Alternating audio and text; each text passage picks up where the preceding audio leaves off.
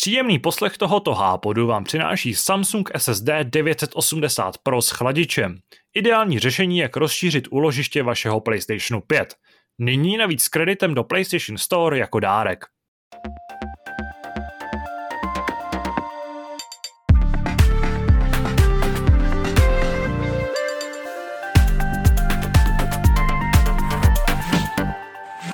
Právě jste se zaposlouchali do Hápodu s pořadovým číslem 830, u kterého vás zdraví Tadeáš. Jak jsem sliboval v uplynulých epizodách, začínáme rok 2022 a postupně tady vítáme hosty, kteří tady ještě nebyli, respektive si tady postupně všichni střihnou nějakou svoji epizodku. A zatímco minule jsme vítali Zdeňka, tak tentokrát tady máme hned dva nové hosty, nebo hosty, kteří ještě letos v Hápodu nebyli. A tím je Míra. Čau, čau. A taky Radek. Já všichni zdravím, čau čau.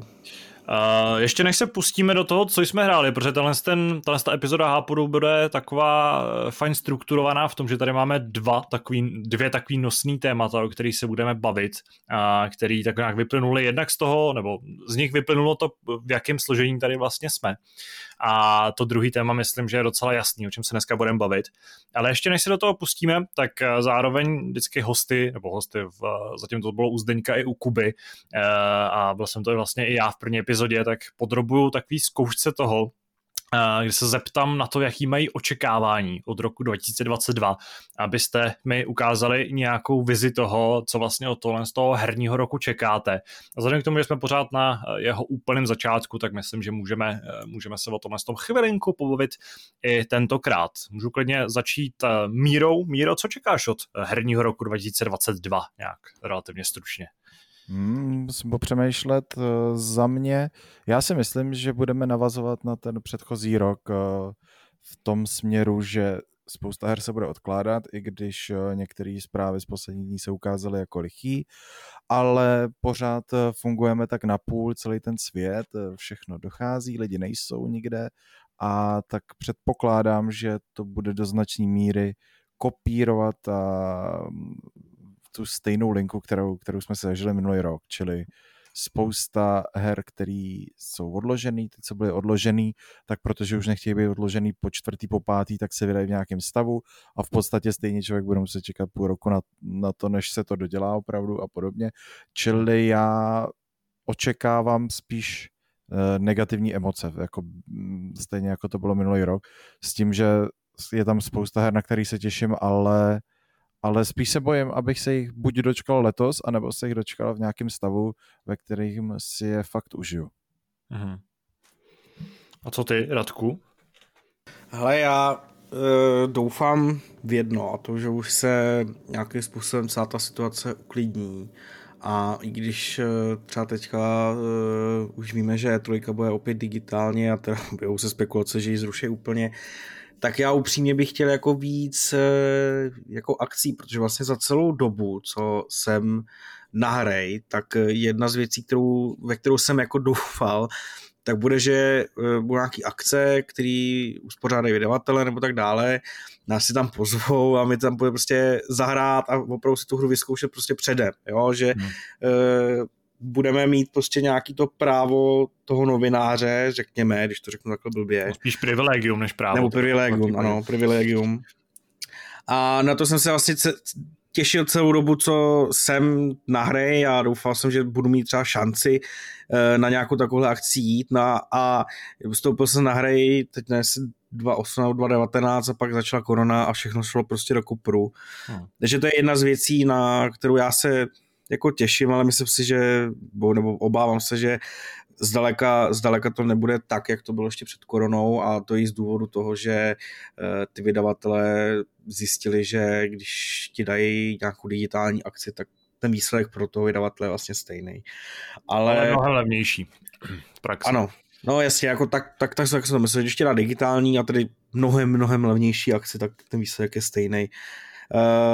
Z hlediska her se upřímně, tím, že jsem jako hlavně multiplayerový hráč, tak se těším na nový Call of Duty, abych se přiznal, protože ty spekulace, co teda přináší samozřejmě jenom Henderson, který jako insider Battlefieldu a Kotka ty informace očividně má a jsou správný často, nebo byly aspoň v minulosti, tak teďka už naprostou jistotou tvrdí, že to bude pokračování série Modern Warfare a že Activision měl plány, jak to bude teďka třeba po té akvizici, ale myslím, že ty plány se na tady ten díl jako nezměnějí, tak že ten vývoj, ty zdroje šly do toho, aby ta hra byla stejně úspěšná jako Modern Warfare a teda tím pádem tvořena v podobném, řekněme, stylu.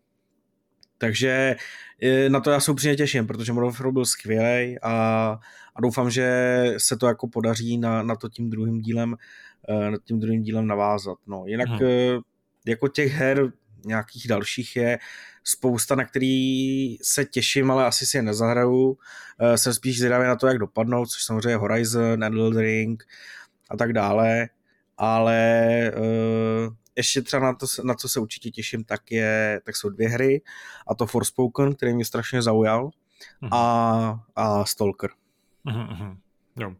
Zajímavý, že mluvíš o Forspokenu, protože to je podle mě hra, o který, nebo která je docela zajímavá, je dost atraktivní, pro spoustu hráčů to bude taky jeden z highlightů letošního roku. Navíc má konkrétní na tom vydání a zatím nevypadá, že by měl na té cestě stát nějaká překážka, ale přitom u nás v redakci o ní moc často nemluvíme, takže jsem rád, že si našla nějakého zastánce, nějakého zájemce a budu s tím člověk kalkulovat i do budoucna.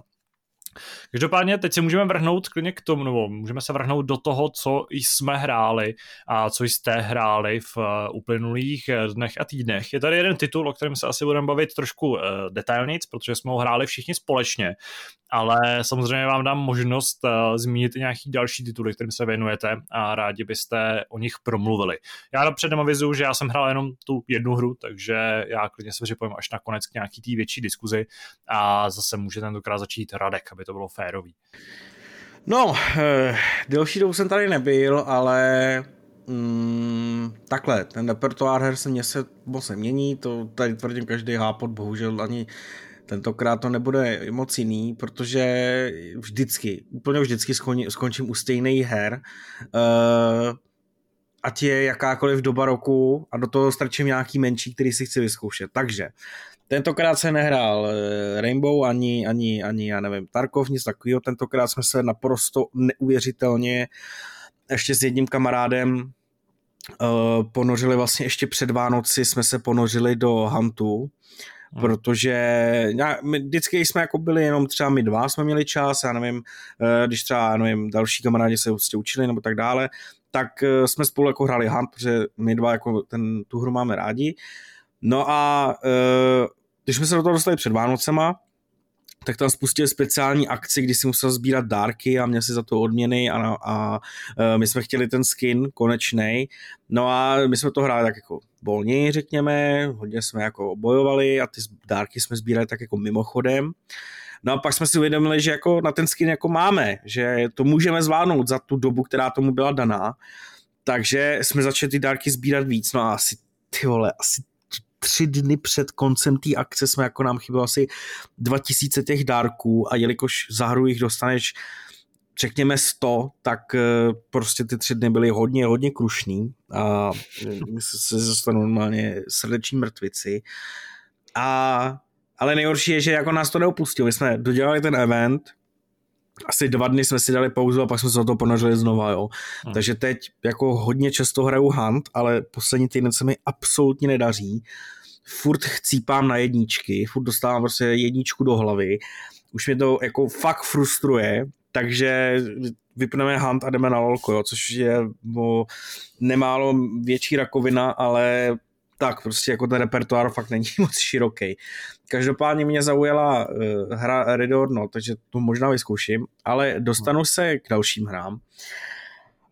Na nějaký český stránce, nevím teďka už jaký, tak se prodával Jedi Fallen Order za 26 korun.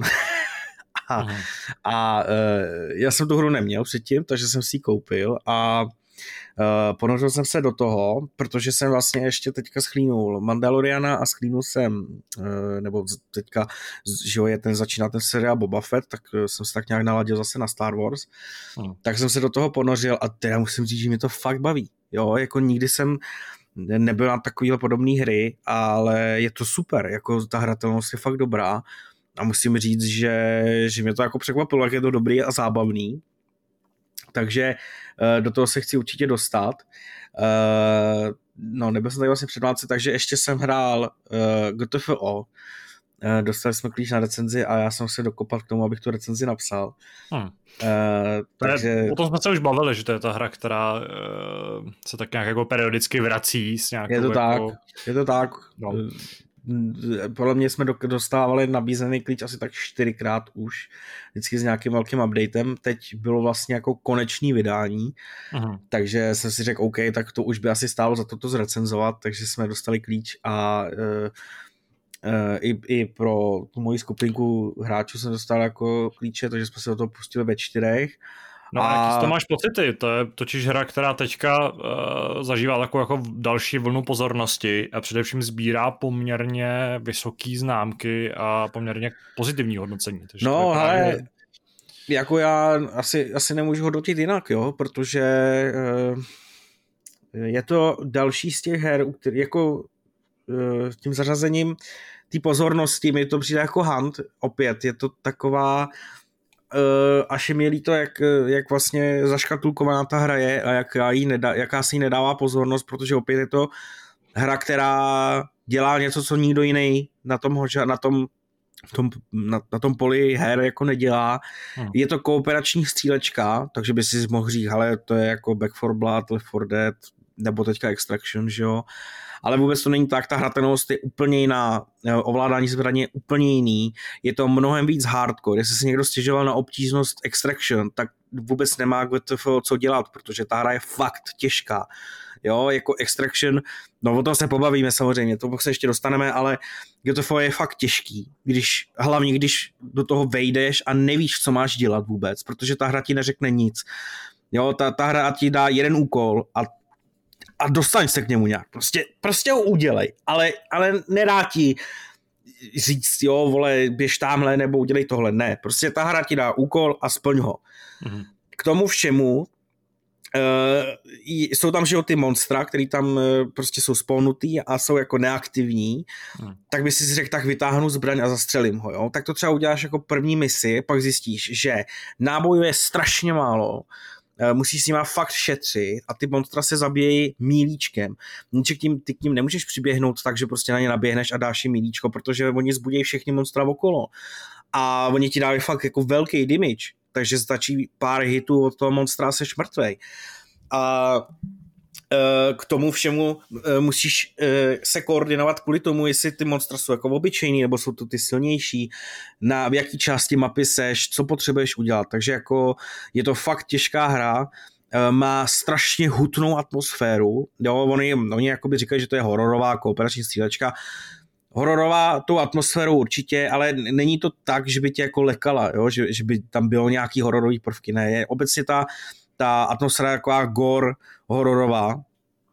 A takže jako ano, já souhlasím s tím, že jako je to na vysokou známku, jo, není to nic špatného, ta hra je prostě dobrá a zasloužila by si určitě víc pozornosti dle mýho. Takže to bylo GTFO, jo, no, k tomu jsem si ještě nedostal, ale dostali jsme klíč od PUBG k Thunder Tier 1, což je hra, o který já jsem v životě neslyšel a dozvěděl jsem se o ní úplnou náhodou na streamu Mazarinyho, který zrovna hrál. Ta hra absolutně neměla kampaň marketingovou vůbec, absolutně se o ní nikde nepsalo, ani jsem neviděl jsem recenze nikde. Jo, já vůbec nechápu, co PUBG Corporation, který má prachy a rozhazuje je a teďka si tady můžu říct, že jsme zapomněli vyhlásit soutěž k té hře, kterou máme od vydavatele vlastně schválenou, takže ještě musím vyhlásit, ale takže jako nemají problém s rozhazováním peněz okolo i v rámci toho tady těch menších věcí, ale o té hře se vůbec nemluví. Takže já se k tomu ještě musím dostat po GTFO, ale zkusil jsem třeba hodinku a je to vlastně top-down strategická, ne, no jako jo, dalo by si prostě top-down strategická kooperační kompetitivní střílečka, řekněme, jo. Dalo by si říct, že to je takový PUBG z ptačího pohledu. No, tak to jsem přehnal. Tak nějaký svat z ptačího pohledu, takhle. Mhm. Jo, protože vlastně tam máš omezenou viditelnost a právě s tím ta hra hraje, že že jsi nějaká taktická jednotka, která čistí baráky a velice chytře tam hraje vlastně s mířením z toho top-down pohledu, který tam jako je, ale není vlastně.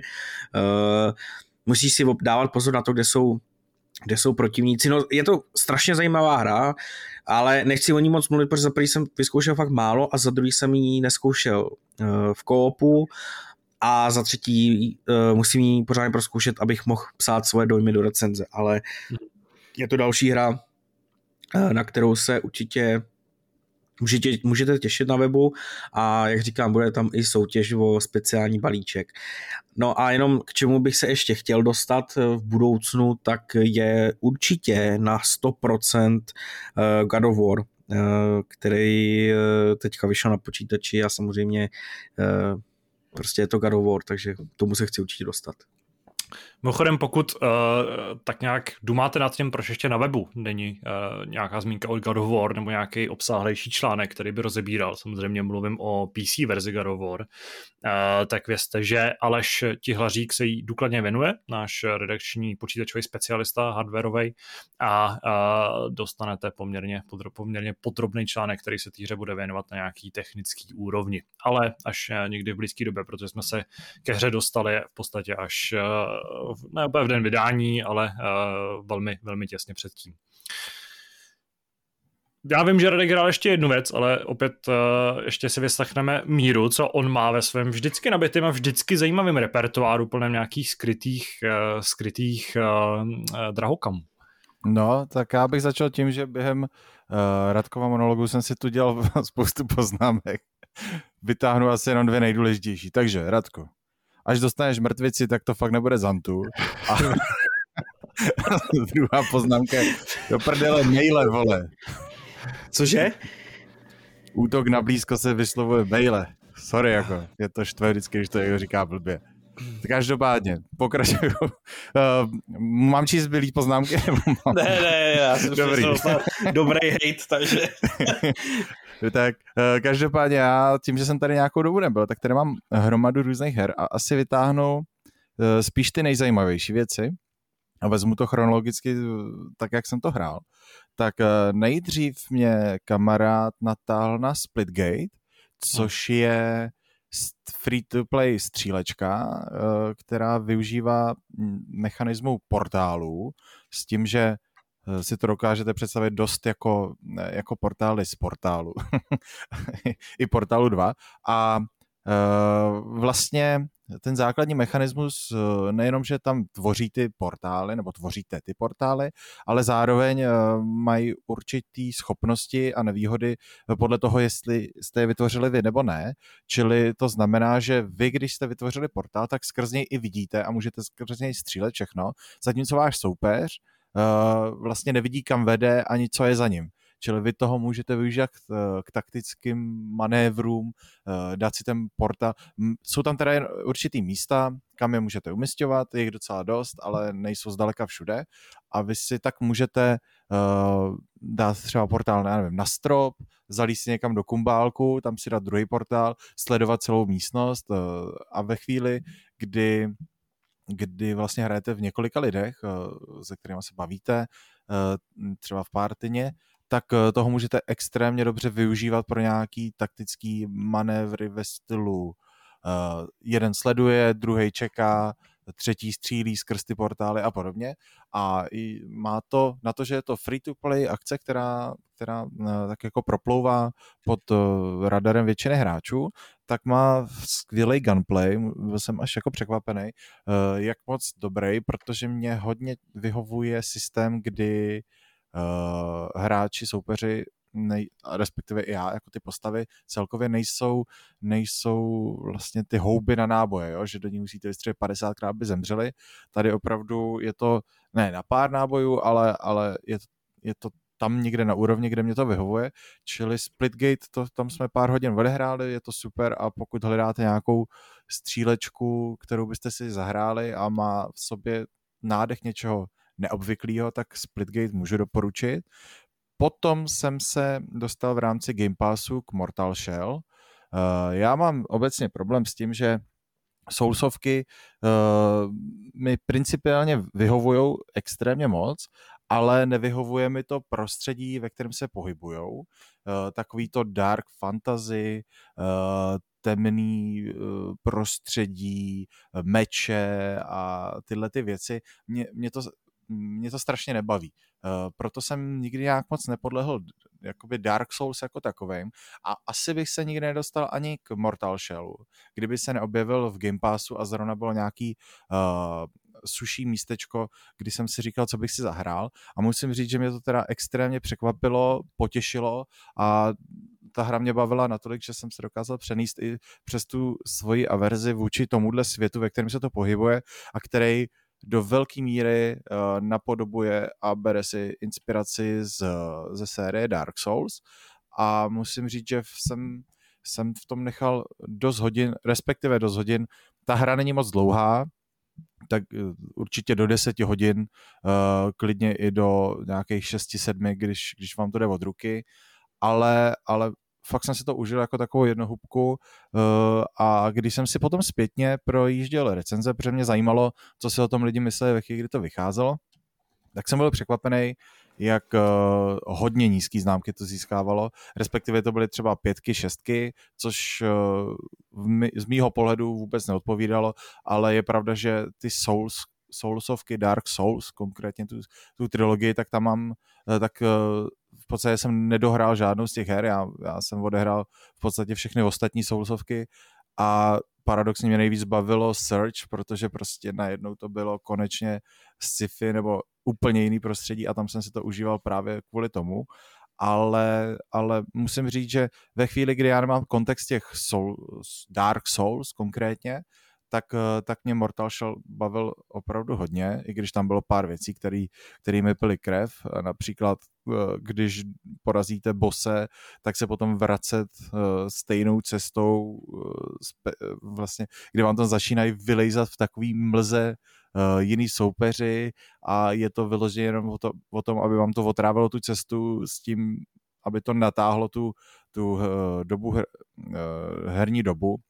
Tak to mě trochu kazilo náladu, ale dva z těchto návratů jsem dělal, když jsem byl ožralej, když jsem se vracel z hospody, takže se to dalo přežít. Což ukazuje i to, že mi to nepřišlo jako nějak extrémně těžká soulsovka teda, i když tam, no v podstatě ne. Já teďka přemýšlím, kdy jsem se nějak víc zasek a upřímně si nedokážu vzpomenout. Každopádně pojďme dál k další podobné hře a to je Let's Sing. Byl Silvestr, byly Vánoce, že jo?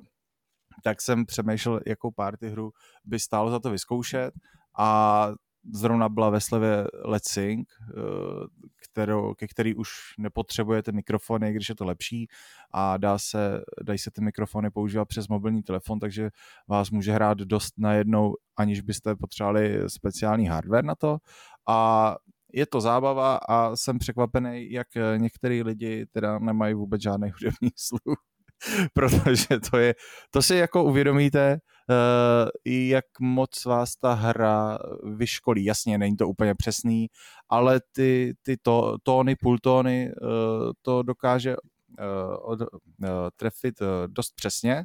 A přestože, když to hrajete přes ten mobil, kde je nějaká drobná odezva, je tam zpoždění, takže spíš ne, že byste netrefovali rytmus, ale právě ty tóny to dobře odhaluje, tak to odkope spoustu lidí, kteří se schovávají do davu zpěvu, a ve chvíli, kdy je to na každém z nich, tak je to zábava si dělat potom srandu ze svých kamarádů. Čau, poure. A budu pokračovat dál.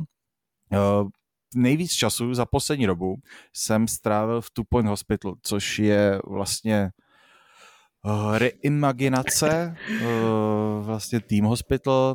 Já jsem v tom odehrál tu původní... Tak proto přišla ta poznámka o té mrtvici, protože jsi teďka vzdělanej, že jo?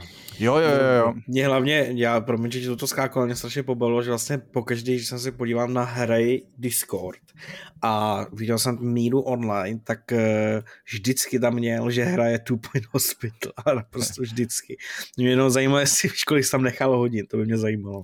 No hrozně moc, protože já jsem tu původní hru, když vyšla, možná nevím, jestli to bylo, když vyšla v Game Passu, nebo když vyšla, jako vyšla, nespomínám si, jestli jsem ji kupoval, tak prostě když jsem ji hrál v té době, kdy byla nová, tak jsem ji dohrál úplně komplet, jsem ji zkompletoval. Dokonce z ní mám jako jeden, nebo dva, snad z 5 nejvzácnějších achievementů, co kde mám, protože to bylo opravdu dozbírat to celý, projít to všechno, tak zabralo dost času. Nevím, kolik jsem v tom nechal, můžu se teďka podívat, kolik mě to ukazuje, protože já jsem se do toho teďka vrátil s tím, že jak byly ty slevy, tak na mě vyskočilo, že ty DLCčka k tomu mají ve slevě, tak jsem si je pořídil s tím, že si je odehraju a aktuálně mi to ukazuje nějakých 203 hodin v celý té hře. Takže to je pořádná porce.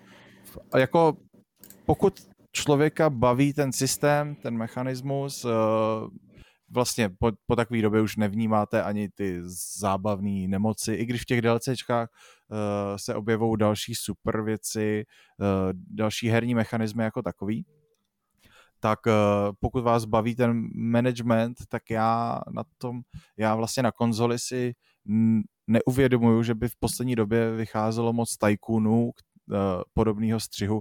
Ani ne z nemocničního prostředí, ale těch tajkunů, který navazují na roller coaster, Team Hospital a tyhle ty, který jsem si užíval jako malej a musím říct, že mě to baví extrémně moc a už mi zbývá poslední achievement, abych dojel i všechny ty DLCčka, takže v tom nechám třeba hoďku 2 ještě a bude hotovo, ale pokud jste na to nenarazili a máte Game Pass a bavili vás tajkuny a strategie, tak na konzoli je to extrémně dobře odladěný na to ovládání pomocí gamepadu. Ta hra jako taková je perfektní, takže já musím jenom doporučit a ten čas, který jsem v tom strávil, to jenom potvrzuje. No a potom z těch drobností chvíli jsme hráli. Vlastně jsem hrál s Tadeášem poprvé Halo Infinite v multiplayeru. Zkusil jsem to, vůbec jsem neviděl, co to čekat. A teď jsem měl pocit, že se nadechuješ, že něco řekneš. Tak, ne, jenom jsem to jako... Ano, řekl, že to je pravda, že nelžeš. No, ale pak ses nadech právě. Ty to děláš pospátku, rozumím. To jsem se nadech, abych nezemřel, protože člověk potřebuje dechat. Je takhle. Dobrý, když jsi hrál tu Two Point Hospital, tak to jsi mohl možná postřehnout taky. Ne, tam tohle neřešíš. To jako, jo, jasně, tam asi řešíš... Počkej, vlastně to je ta míň vážná hra, že? Z těch dvou, že v jedné době vycházely vlastně dvě, a to druhé je Project Hospital, tuším, a to je to jakoby realističtější pojetí. Jo. Přesně, tak tohle je to ta komiksová, zábavná a hlavně dobrá. Jakože opravdu, když se člověk oprostí od toho obsahu ve smyslu, co je tam za nemoci, jak to vypadá, ale po té strategicko-manažerské stránce, tak je to opravdu perfektně odladěný a musím říct, že si to užívám. Každopádně zpátky k Halo, tam jsme odehráli pár her a musím říct, že mě to taky rozbavilo, i když musím říct, že i tam jsou ty nepřátelé docela houby na náboje a to je jediná drobnost, která mě na tom trošku vadila, plus ten základní mechanismus, že máš jednu zbraň a ty si vlastně ty zbraně sbíráš na tom herním poli. Tak to někomu nemusí úplně vyhovovat. A vlastně tam potom tím pádem chybí, mám pocit, že tam chybí ten faktor vylepšování si toho, co máš, jo? Že v klasických těch Call of Duty, Battlefieldech, ve všem se posouváš a máš radost z toho, že uděláš nějaký levely, splníš nějaký úkoly a vylepšuješ si ty zbraně, respektive si je upravuješ podle svých představ, jo? Častokrát ty zbraně nejsou lepší, jenom jsou jiný, jinak rozložený ty jejich výhody, nevýhody a tady vlastně k tomu musíš přistoupit úplně jinak, tak si myslím, že ale po pár hodinách, kdybychom hráli ještě chvíli, tak myslím, že bych se do toho dostal a bavilo by mě to dost, protože ten gameplay jako takovej je podle mě jako výborný a i ten lore a celý ten svět, ty systémy, ty herní režimy, které jsme pár odehráli 2 nebo 3, tak mi přišly jako dobře odladěný až na to, že já jsem to spouštěl poprvé, byl jsem prostě úplně rank 1, level 1, tak jsem měl pocit, že mi to hodilo docela do vody, abych se naučil plavat rychle a spíš jsem teda umíral, než plaval. Je fakt, že nás to spojilo, já taky jsem multiplayeru Infinite zatím neodehrál žádnou moc velkou dobu, protože jsem se zatím věnoval jenom singlu, ale tehdy, když jsem to hrál, tak jsem měl pocit, že mi to spojuje s celkem podobně jako level, nebo hráčema na podobné úrovni, skillový, ale tentokrát jsem měl pocit, že se hra rozhodla, že potřebujeme pořádnou výzvu. A nastoupili proti nám hráči, kteří už měli odehráno. Ty jsme na tom se mi díval, že tam byli jako hráči, co měli za sebou třeba 1000 zápasů už. A ty logicky se v těch arenách orientují mnohem líp a tam ten skill už je trošku jinde. Ale jak říkáš, tam vlastně ten efekt toho, že začínáš tu hru vždycky s tou jako jednou zbraní nebo s tou danou kombinací zbraní a sbíráš je v té lokaci, tak zase na druhou stranu opravdu jako z té hry dělá velmi skill-based záležitost, kde ty prostě opravdu pozoru, já nevím, třeba Quakea. Musíš jako ty mapy se nějakým způsobem naučit se, kde se objevují jaký zbraně, oni mají i nějaký respawny, nějaký časování mezi nimi je, než se tam objeví znova a s tím všem musíš nějakým způsobem kalkulovat, nějakým způsobem vlastně jako se pohybovat po tom světě trošku s rozmyslem a zároveň teda ale samozřejmě nějak v bytě, aby tě nepřítel nemohl prostě dostřílet a myslím, že to je vlastně taky společně právě s tím, že zase žhouba na náboje, ale s takovým jako zvláštním způsobem, tak to jsou prostě je to DNA Halo, který vlastně z té hry dělá ten fenomen multiplayerový, kterým je a kvůli kterému se prostě Halo hraje úplně jinak než Call of Duty nebo Battlefield, což je na tom vlastně krásný. A je fajn, že to baví zase dalšího člověka, se kterým se bavím, což mě dělá radost.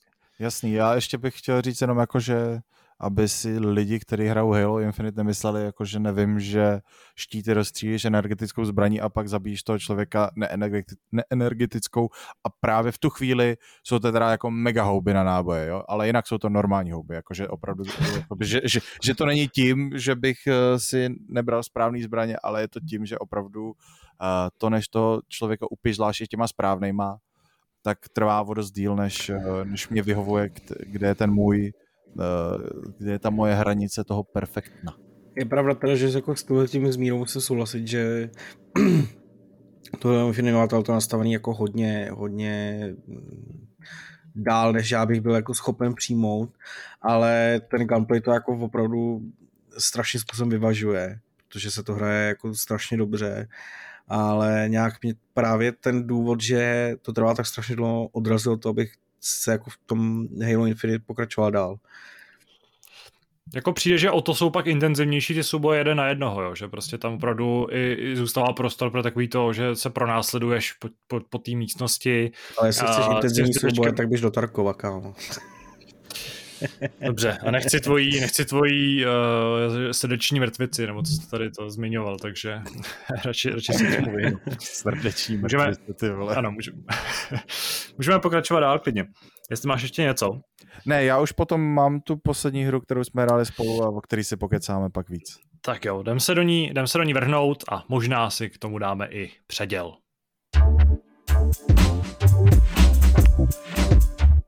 Uděláme si takový speciální témátko, ve kterém se pobavíme o Rainbow Six Extraction, což je vlastně první, řekněme, velký release letošního roku. A sešli jsme se tady ve 3 lidech a má to svoje opodstatnění i protože v Rainbow Six Extraction jsme se scházeli ve 3 lidech a tvořili jsme vlastně společný tým, kterým jsme tu hru procházeli.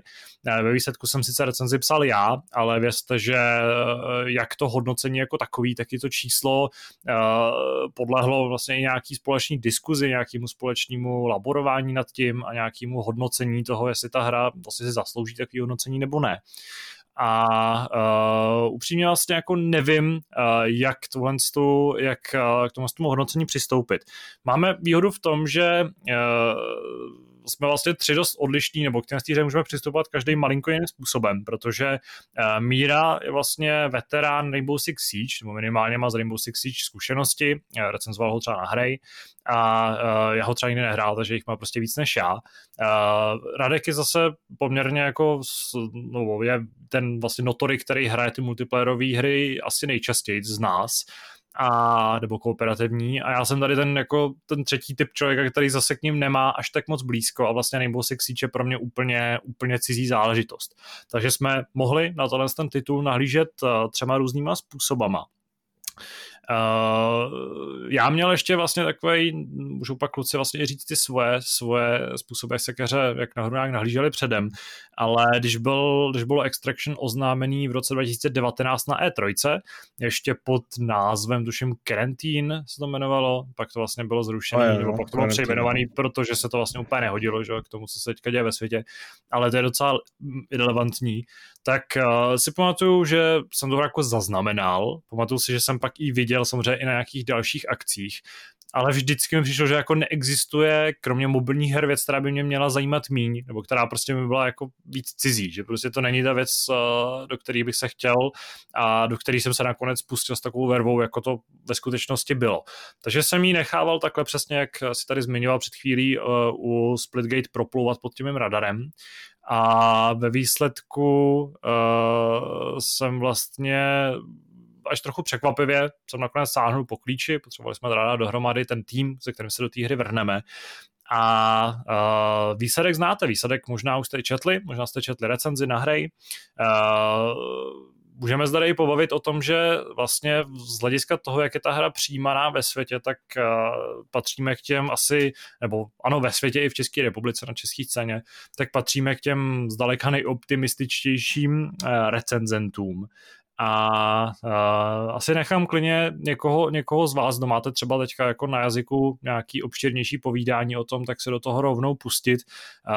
Můžeme se do toho samozřejmě nějakým způsobem vstupovat a doplňovat se. Míro, ty seš vlastně zkušený, máš zkušenosti ze Siege, takže se rovnou a vlastně mám i třeba z čtení některých jiných recenzí nebo z nějakých reakcí na to hru pocit, že se Siegem ta hra má jako opravdu hodně společného. Dost často padají i takový zmínky, jako že to mělo být spíš DLCčko, nebo to měla být spíš nějaká expanze pro Siege, než že to měla být hra vlastně jako nějaká suverénní samostatná hra. Co je na tom pravdy a jak to vlastně nějakým způsobem ti dává v kontextu Siege smysl? Celý Extraction. No, já než ti odpovím přímo na tu otázku, tak ještě navážu na to, co jsi říkal, jak jsi přistupoval k tomu oznámení a jak ses na ní těšil, anebo netěšil na tu hru. Já to měl trošku jinak, já tím, že to Rainbow Six Siege mě dost bavilo a od začátku jsem tam viděl ten potenciál, že by to mohlo mít velký dosah, dlouhotrvající hratelnost a životnost, navzdory mnoha lidem, který tomu předsuzoval, nebo který to odsuzovali k rychlému zániku, tak tím, že ten Siege mám rád, tak jsem se chtěl hrozně těšit na to Extraction, ale absolutně se to nedařilo. Já jsem opravdu, i když jsem se v uvozovkách přemlouval a říkal si, hele, ale oni umějí udělat hru, i to Siege bylo do určitý míry překvapení, rozhodně to, jak to zakořenilo v té progamingové scéně a mezi hráčem a obecně, tak těž se na to, nemohl jsem nějak, mě to nelákalo už jak tím zasazením, tím, co se tam má řešit, proti čemu bojuješ a podobně. Až po to, že mě obecně kooperativní hry často nenadchnou. Já jsem nikdy nebyl velký hráč Left 4 Dead, respektive mě to nikdy nějak moc nebavilo, stejně to Back 4 Blood taky mě rychle přestalo bavit a i když to mělo světlý momenty, tak ty kooperativní střílečky různých typů jdou často mimo mě a teď, ale nakonec mě to teda extrémně příjemně překvapilo, což je vidět i z toho hodnocení tvýho teda, ale jak jsi říkal, bavili jsme se o tom obšírně spolu a k tomu výsledku jsme se vlastně dopracovali nějakou společnou debatou. A teď, abych se vrátil k tomu, na co se ptal, to Extraction extrémně hodně vychází z toho Siege. Má tam ty základní mechanismy, který z té původní hry známe. Je tam do velké míry podobný gunplay, čili člověku, který mu vyhovoval, mě v tom Siege už vyhovoval hrozně moc a v Extraction se to jenom potvrdilo a myslím si, že roky odladěný gunplay opravdu je z té hry znát a člověk, který hraje střílečky v nějaký větší míře, tak musí dát zapravdu, že vývojáři z Ubisoftu Montreal to je snad, tak ví jak na to a opravdu nedochází k nějakým problémům a zároveň tam jsou ty mechanismy, které známe z těch taktických bitev. Rozbitelné stěny, ty dřevěné stěny, skrz který se můžete dostat. Pokud nemáte nálož nebo kladivo, kterým se dostat skrz, tak se můžete aspoň rozbít a dívat se skrz ní a střílet na soupeře. Máte tam operátory, kteří se zásadně liší tím, jakou mají výbavu, jak využívají toho zničitelného prostředí, toho variabilního prostředí, protože nejenom, že můžete střílet do stěn, ale jsou tam různý průstřelný poklopy, máte tam otevírající dveře, možnost, dejme tomu, zabarikádovat v okna, vystužit ty stěny. Je tam toho strašně moc a ty operátoři přicházejí každý s jednou nějakou specialitkou vlastní, kterou dokážete využít těchto věcí a vy se musíte na základě těch misí, které tam potom máte, rozhodovat, jak to správně nakombinovat, jestli chcete víc útočný, víc obraný, tiší nebo hlasitější přístup. Přesně tyhle ty věci odpovídají tomu Siege. A teďka, když mluvíš o tom, jestli by to nemohlo být DLCčko právě k tomu Siege, tak pokud bychom se na to podívali hodně ošklivě, bych řekl, já nevím, jak bych to popsal, ten pohled, tak by se to tak i dalo říct, ale myslím si, že ta hra je nakonec tak odlišná v tom základním pojetí, jo? Že je to opravdu kooperativní střílečka sama o sobě, tak že si ten samostatný život, tu samostatnou značku zaslouží a i vlastně i ten svět, do kterého to bylo zasazený, neodpovídá tomu světu nebo tomu příběhu toho Siege. Jo? Tam je základní premisa boj s terorismem, tady je základní premisa nějaký neznámý něco se objevilo u nás a teď s tím bojujte. A myslím, že by se to buď těžce vázalo, anebo by se špatně držela ta koherence v jedné hry vůči té druhé a už by vlastně to nezapadalo úplně do sebe. Každopádně ta hra hodně vychází ze Siege a já jsem za to strašně rád, protože ten Siege jako takový je opravdu léty odladěná věc. I ty operátoři, kteří se tam objevují, tak vlastně v tom Siege se odlaďovali, získávali nějaké schopnosti, objevovaly se v průběhu let nový a nový a tady už máme prostě hnedka na začátku obrovskou řadu těch operátorů. V tom Siege, pokud si vzpomínám, na tom začátku jich bylo, já nevím, 6, 8, něco takového, tady už seš prostě blízko ke 20 a hnedka od toho prvního dne máš extrémně velkou variabilitu toho, jak k tomu přistupovat. Tím jsem asi odpověděl na tu tvoji otázku a můžeš pokládat dál.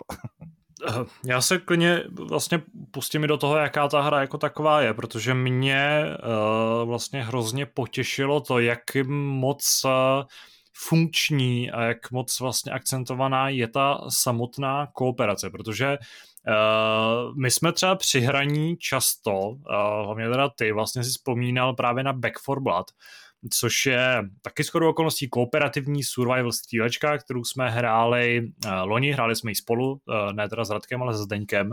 A je fakt, že ty dvě hry vlastně přistupují k tomu zážitku nebo k tomu té hratelnosti jako takový úplně jinak. Nějaký spojitosti tam jsou. I v Extraction máte nějaký jako mezibody, do kterých dojdete, je to takový to jako v úzovkách bezpečí, kde zavřete dveře a pak se otevřou dveře dál. Ale fungují teda trošku jinak než Back 4 Blood. Ale tam prostě ta kooperace mi přijde spočívá jenom v tom, že je tam prostě ten prvek toho, že když něco neustřílíš ty, tak potřebuješ ještě někoho, kdo to ustřílí za tebe. A pak nějaká spolupráce spočívá taky v tom, že jako tam neplašíš ty ptáky, který vlastně zavolají hordu, ale je to vlastně taková jako řežba v tom, že vítězství přijde v momentě, kdy všichni jsou schopní prostě přesně mířit a dost rychle střílet nepřátele a pak teda nějakým způsobem sem tam udělat nějaký velmi jednoduchý úkol. Tady naopak vlastně v rámci Extraction není úplně klíčem jít dopředu, vždycky v každý tý, nebo takhle, prostě v týře máš dispozici, nebo postupně si odemknete vlastně 12 lokací, respektive 4 nějaký jako větší regiony, v každém máte 3 lokace. A v těch lokacích se vždycky nachází ještě 3 vlastně nějaký menší prostory nebo nějaký menší lokace spojený těma zmíněnýma nějakýma přechodovýma komorama. A v každý z těch lokací dostanete jeden úkol. Ten úkol, vlastně existuje taková studnice nebo taková encyklopedie úkolů, ve kterých je prostě x různých druhů vlastně cílů. Ty se dozvíte ještě předtím, než si volíte operátora, takže si vlastně musíte nějakým způsobem rozvrhnout, jestli se třeba ten operátor hodí na ten a ten úkol. Samozřejmě teda v momentě, kdy už máte za sebou všechny a už zhruba víte, oč v nich jde a co v nich hrozí a co je nějaký úskalí, co může nastat, kde se hodí nějaká speciální schopnost a tak dále. A vy pak ten úkol samozřejmě jako splníte, postupujete dál a pokud ale třeba dojde k nějakým problémům, tak samozřejmě můžete prakticky hned po příletu můžete okamžitě odletět pryč, což se nám teda jako nestalo, ale hráli jsme taky v momentě, kdy někdo omylem zmáčknul to odvolávací tlačítko a už se jako chtělo zase se chtěl evakuovat pryč. Ale v praxi může prostě nastat třeba ten moment, že typicky třeba v druhé lokaci dojde k nějakým problémům, nějakému průseru, přijdete o spoustu životů, ve hře vlastně neexistuje možnost tak se vyléčit permanentně, můžete se léčit dočasně pomocí takových jako injekčních boostů, ale jednak jich je dost málo, takže opravdu je třeba životem šetřit a být opatrnej a už si hodně zahráváte a v ten moment je prostě jednodušší se evakuovat pryč. A právě tomu musíte zabránit tím, že vlastně přistupujete k celý té akci hodně zodpovědně. Já když jsem začínal hrát, tak jsme nejdřív procházeli tutoriálem, kluci teda bez problémů, já jsem to trochu trolil, prostě něco jsem tam, jako jsem se na něco vyprdnul, pak mě teda Míra donutil to dokončit a musím uznat zpětně, ano, že jsem prostě byl akorát línej to nějak jako hrát znova, protože jsem tam něco podělal, ale vlastně postupně jsem se opravdu i já zvyknul na to, že je třeba nějakým způsobem důsledně se držet těch pravidel, který ti ta hra určuje a postupovat opatrně. Já vím, že jsem někde četl, že v té hře bude si někdo stěžovat na to, že v té hře hodně prudce stoupá křivka obtížnosti. Mně spíš přijde, že tam jako ano, možná stoupá nějaká křivka toho, jak rychle tě zabijou nepřátelé, ale v praxi to znamená jenom to, že v pozdějších fázích jako po tobě ta hra ještě striktně vyžaduje, abys nad tím přemýšlel, abys nějakým způsobem jako se držel toho stealthového přístupu. Ano, v té hře je hodně důležitý být nenápadnej. V některých konkrétních úkolech nebo těch typech úkolů je to dokonce nutný, protože prostě pokud si počínáš neopatrně nahlas, tak vlastně se ti zamkne možnost ho dokončit. Je tam třeba možnost, kdy nesmíš probudit takový hnízda a v ten moment prostě musíš zákonitě jít potichu a neprobouzet je, protože jinak s nima nemůžeš dělat to, co máš. A v tomhle z tom ohledu prostě nemůže, on se to jako špatně vysvětluje vlastně takhle nahlas, i špatně se to popisuje textem, nejjednodušší je prostě si tu hru zahrát, je v Game Passu, tak si ji vyzkoušejte, to je jednoduchý asi poselství, který byste si měli z toho podcastu odníst, ale v praxi prostě ten důraz na tu kooperaci, na nějaký to přemýšlení, na to, že musíte si předtím, než se něco stane, vlastně rozvrhnout, kdo půjde kam, kdo se třeba dívá, kdo kontroluje jaký okno, kdo kontroluje jaký dveře, odkud může přijít nepřítel, tak tohle to prostě všechno, když si rozvrhnete, opravdu se ta akce vyvede, opravdu prostě se třeba se povede prostě ten cíl splnit, aniž byste přišli o tu pomyslnou kytičku, nebo naopak, když prostě někomu se stane nějaká nehoda, složí ho ty nepřátelé, tak vy ještě máte možnost ho jako zachránit a odníst do toho evakuačního bodu. A když tyhle všechny body prostě se nějakým způsobem povedou, někdo, vlastně aspoň ty 2 zbývající hráči ten úkol dotáhnou do vítězního konce, tak mám pocit, že v ten moment je prostě Extraction strašně uspokojivý zážitek, strašně jako promyšlený, takový relativně jako chytrej svým způsobem zážitek, že to není prostě tupá střílečka, ve který běžíte kupředu a likvidujete zombíky, ale tady to jako nepřátelé taky nejsou kdo ví geniální, ale je jich docela dost. Když jste neopatrný, tak jich ještě přibývá a jsou poměrně mocný a vy vlastně nejste zdaleka tak výkonný stroj na zabíjení, abyste tím mohli projít v podstatě jako Rambo. Takže v tomhle ohledu jsem vlastně mě natchnul celý ten kooperativní systém, který mě prostě z toho hratelnostního, gunplayového a taktického hlediska přijde opravdu jako dotažený prakticky k dokonalosti. My jsme se vlastně shodli těsně před vydáním recenze, že my jsme třeba i chtěli být přísnější, ale že té hře vlastně objektivně jako nejde moc vytýkat. Ještě nemluvil Radek, se nevyjádřil, takže dávám prostor jemu, můžeš nějakým způsobem navázat na ty naše myšlenky. No já jako právě nevím, jak navázat, protože... Přišlo mi, že jako... vezmu slovo, jestli chceš. Jako, ať si to ještě promyslíš, jestli nevíš, jak navázat. Ne, já jako mám pocity z toho, ale nevím, jak navázat, jo, protože mi přišlo, že vlastně oba dva jste tady řekli nějaký svoje pocity tak jako zevrubně, takže asi teda to řeknu taky tak zevrubně. Prostě Extraction se poved, jo, já jsem z toho měl obrovský strach, protože hrál jsem ten původní event, který přišel do Rainbow Six Siege, který mě bavil, měli to dobře promyšlený a když oznámil vlastně karantín, tak jsem se toho ale strašně bál, protože jsem si říkal, že to jako samostatná hra nebude fungovat a hlavně třeba ty první informace o tom a pak ty uniklý gameplaye mě prostě ukazovali, že ta hra nebude dobrá, nebude zábavná, bude strašně repetitivní. Když jsem si četl popis těch akcí, jo, jako někoho z té oblasti vyvést, tak jsem si říkal, to bude strašně jako nudný, jo, když budeš mít misi jenom někoho vyvést, tak to bude strašně nudný. Další gameplay mě vůbec nepřesvědčil, jo, až do toho samotného vydání, až do té chvíle, dokud já jsem si to sám nezapnul, tak jsem si říkal, že ta hra špatně dopadne a byl to můj asi v historii, co nějakým způsobem hodnotím hry, nebo se třeba o ně zajímám, tak to byl asi největší obrat v dobrým, co jsem jako zažil asi, jo, protože ten Extraction se hraje fakt dobře. A říkám to, jak tady řekl Tadeáš, jako člověk, který hraje střílečky, který hraje kooperační střílečky, který obecně se tady těm hrám, řekněme, věnuje a hraje poměrně dost, tak jako za mě Extraction je fakt dobrý a byl jsem strašně překvapený a vlastně by to bylo až líto, jakým způsobem dopadly recenze všude. A já to nekritizuji, každý má samozřejmě právo na názor, ale když se podívám na ty mínusy třeba, jo, který tam někdo vyčítal, tak třeba tam byla právě ta strmá křivka obtížnosti nebo tak dále. Podle mě ty lidi jako nehráli jiný kooperační hry, a nebo nejsou hráči, kteří se prostě pro ty kooperační střílečky hodí. Extraction není těžký. Jo, to je podle mě zásadní informace. Extraction není těžký. To, o čem je kooperační střílečka, je o tom, že každý má nějakou roli a musíte k té hře přistupovat jako ke kooperační střílečce. To znamená, že všichni musí nějakým způsobem spolupracovat a není to o tom, že do týmu se naběhnete a všechny vystřílíte. Takže přesně, jak tady říkal Tadeáš, my jsme si, nebo hlavně Míra prostě, což v čem mě překvapil teda, převzal roli velitele a začal tam rozmýšlet, jakým způsobem tu misi budeme procházet, jakým způsobem, co budeme dělat prostě. A jakmile se tohleto udělalo, jakmile jsme si třeba nějakou misi připravili, to znamená, že tam máte třeba takový divný strom, ze kterého vy musíte tahat postavu, kterou pak extrahujete na únik, tak jakmile si to všechno připravíte, tak ta mise je jednoduchá. Ta mise, nebo jednoduchá, takhle, je splnitelná.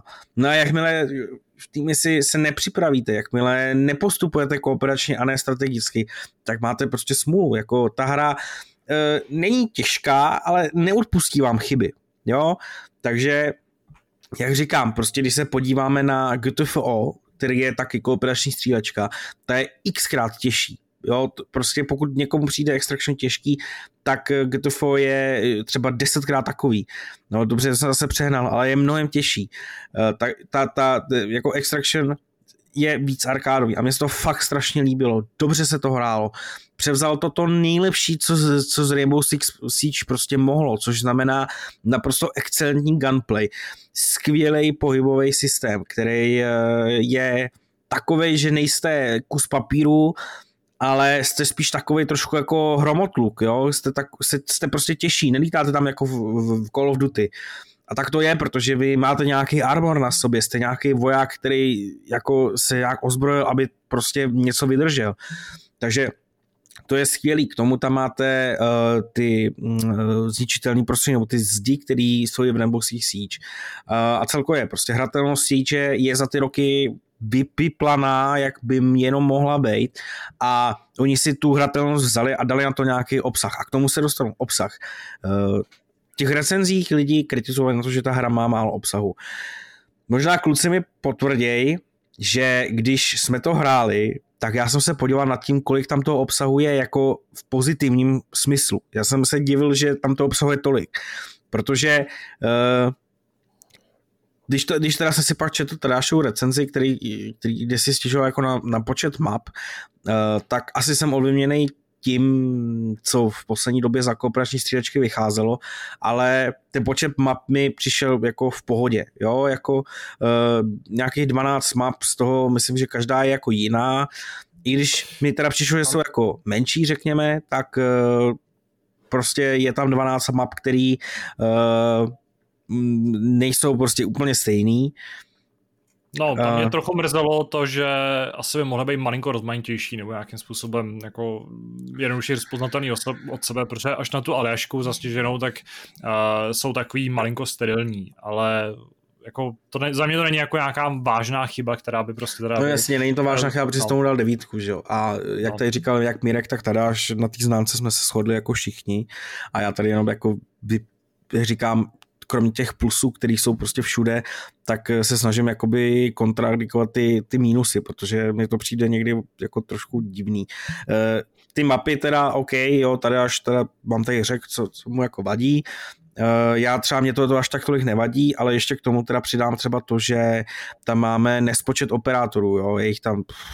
Já nevím, 18 jich tam je, jo, což je neuvěřitelné číslo prostě, jo. Každá z nich má jinou schopnost, rozdílné zbraně, a těch zbraní tam je několik, jo. Každá postava má snad 3 nebo 4 zbraně. Teď se to ještě mění, že jo. Říkám jiný, není to tak, že jako máte 4 zbraně v celé hře, jasně, ale no, každý máte svoji nabídku. Tak jsem to myslel, no. Tak jsou tam teda jiný zbraně, jiný schopnosti. K tomu jsou tam ještě vybavení další, mezi který se řadí třeba dron, injekce, nějaký bomby, prostě další armory a takovéhle další věci, které tam je taky spousta, teď nevím, prostě počet řekněme 20 třeba, který si vy postupem času odemykáte za body. A k tomu všemu, teda, že tam těch 12 misí a k tomu, teda 12 map, k tomu všemu tam jsou teda různý mise, to znamená, že ať půjdete do té jedné mapy jako několikrát, tak ty mise se vám budou různě jako prolínat, budou různý, to znamená, jednou máte označit hnízda, po druhý musíte někoho extra, po třetí musíte někoho zničit nebo vlákat do pasti. Ty mise jsou taky různý. No a aby to neskončilo, tak jsou tam ty monstra a těch taky je tam třeba řekněme 8-10 typů těch monster. Z toho prostě jsou tam ty úplně obyčejný, po víc vzácný, až jsou tam úplně ty nejtěžší, který potkáte třeba až v těch těžších obtížnostech. Takže jako za mě obsahově je to fakt jako je na tom ta hra dobře a já jsem nečekal, že to bude obsahově takhle rozmanitý. Jak říkám, já jsem se bál právě toho, že to bude repetitivní, že to bude nudný, ale tím, že vy do té mise jdete s tím, že vlastně musíte splnit 3 mise, tak je to zábavný, není to repetitivní, bavilo mě to. A jako za mě Extraction, obrovský překvapení a já s tou známkou, s tou 9, já kdybych osobně to recenzoval, tak bych tomu třeba dal 8, ale vlastně nevím proč, jo, za mě není to určitě 10 hra, prostě není, jo, já to nedokážu vysvětlit, proč to není 10 hra, ale... No, jako nepřináší nic úplně extra originální, jako novýho, originálního, nepřináší takovej ten opravdu pamětihodnej zážitek. Přesně tak, no, ale... asi i to bude ten důvod, proč bych tomu třeba nedal ani tu 9, protože já nevím, jo, za mě 9 je fakt zábavná hra, nová hra, něco víš, jako něco prostě úplně hustýho třeba. No, to bychom jako mohli polemizovat. Jako za mě osobně je to třeba jako 8, ale jako fakt dobrá 8, jo, prostě. Ale to je tím, že máme každý nějaký rozdílný názory, rozdílný to, takže jako s tou 9 souhlasím, s Tadeášem, je to skvělá hra a prostě, jako víte co, na co my jsme tady recenzenti, jako my za chvilku přijdeme o práci, protože tady prostě Game Pass, takže si prostě zapněte Game Pass, stáhněte si to a vyzkoušejte, jo, to je jako to jediný měřítko, který vlastně vy můžete mít a my prakticky jsme jenom tady o to, jestli vlastně máte plencat čas elektřinu a internetu, abyste to stáhli nebo ne.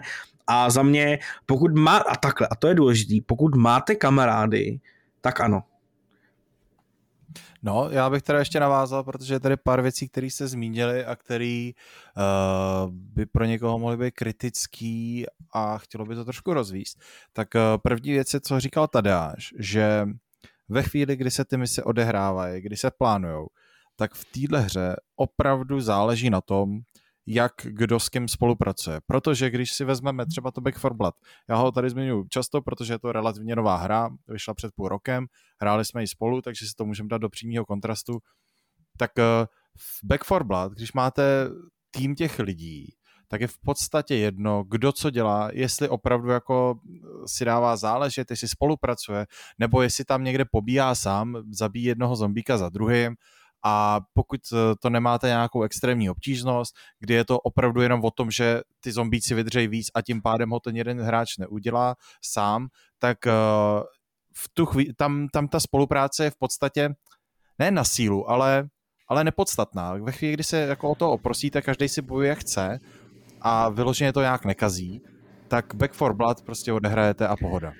Zatímco v tom Extraction je opravdu klíčový, aby ti hráči spolupracovali a nestane se vám, že prostě z té trojice jeden může utíct, někdy se tam jet na svoje triko, ano, na tu nejnižší obtížnost, kdy tam máte pár těch zombíků, pár těch nepřátel a když už znáte tu mapu a víte, jak s tím pracovat, tak asi postupem času jo, ale ve chvíli, kdy jedete vždycky na tu nejtěžší obtížnost, kterou vám ta hra dovolí, protože vy tím, jak postupujete, jak levelujete, tak se vám odemykají těžší a těžší obtížnosti s těma dalšíma novejma lokacema, kde se objevují zase noví nepřátelé, tak ve chvíli, kdy jedete na té hranici, tak ta hra opravdu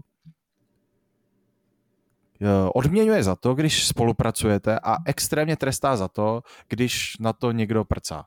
Jo, tam jako opravdu nastávají situace, který ten skok v té obtížnosti tam logicky je, protože ti zombíci vás dají na 1, na 2 rány. Nebo ty zombíci, jako ty nepřátelé.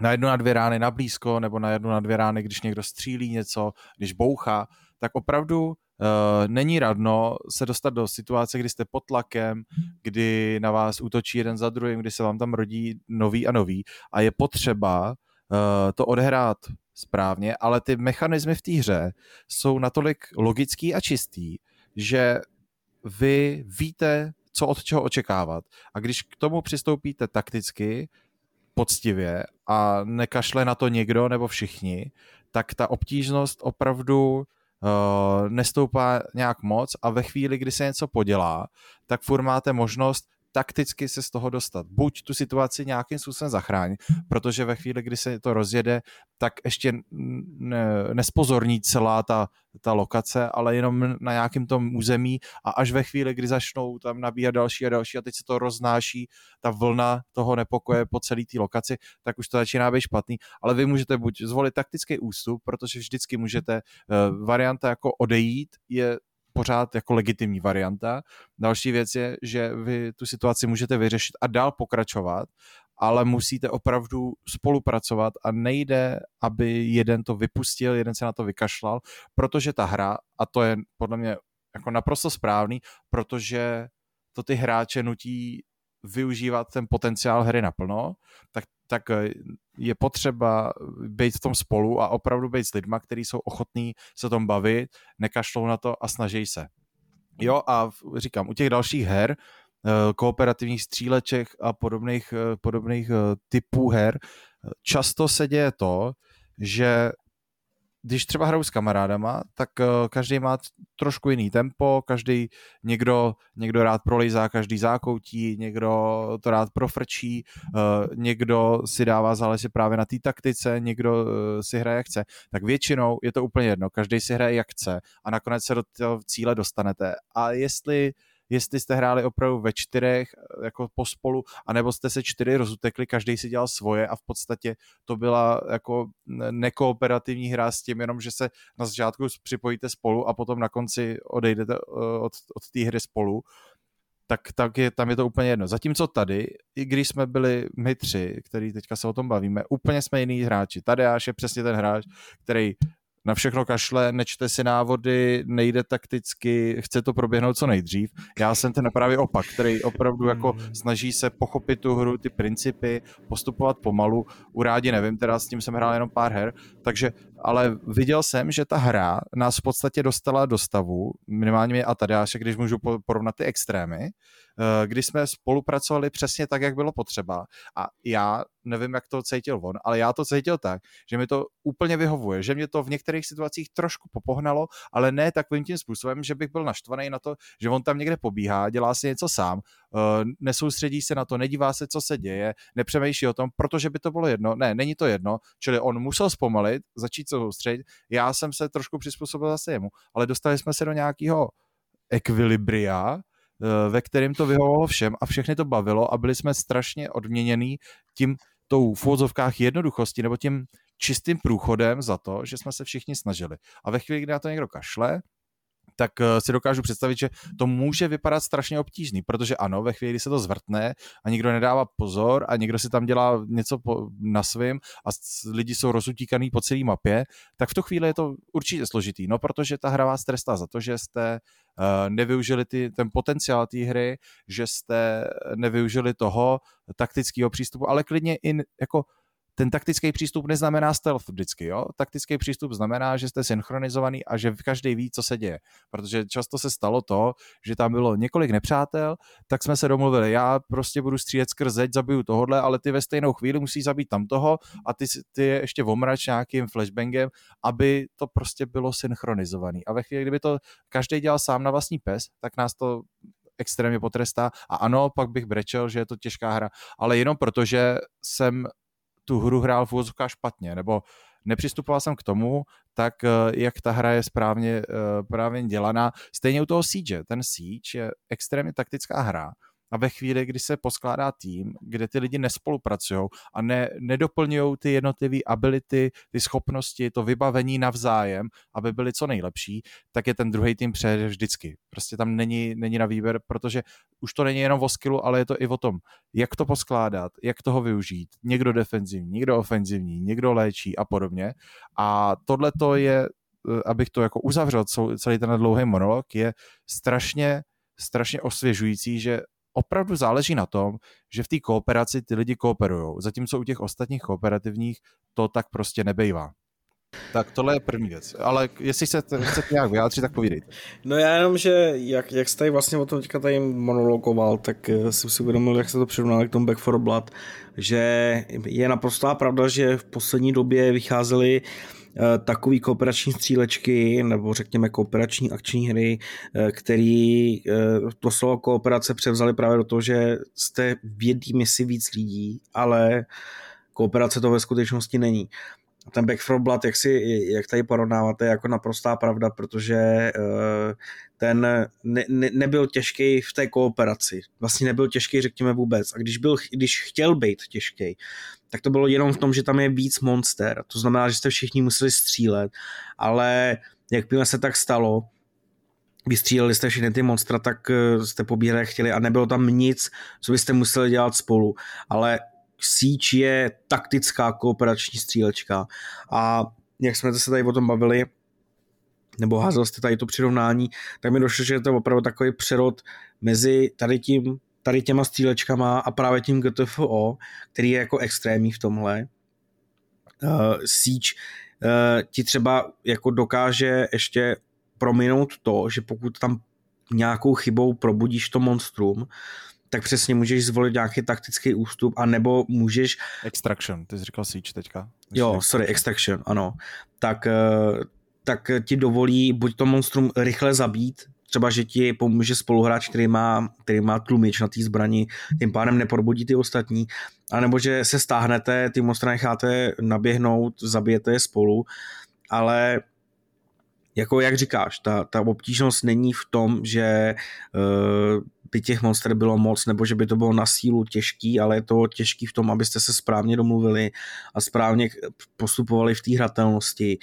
A hlavně v tom, aby vás bylo víc, že jo, ta hra bohužel jako není pro jednoho, nebo ten zážitek z té hry není dělaný pro jednoho, ten zážitek je dělaný pro víc hráčů a tam přichází ta pravá zábava za mě. Takže pokud si opravdu někdo stěžoval na to, že to je těžký, tak jako tu hru podle mě jo, neuchopil jí správně.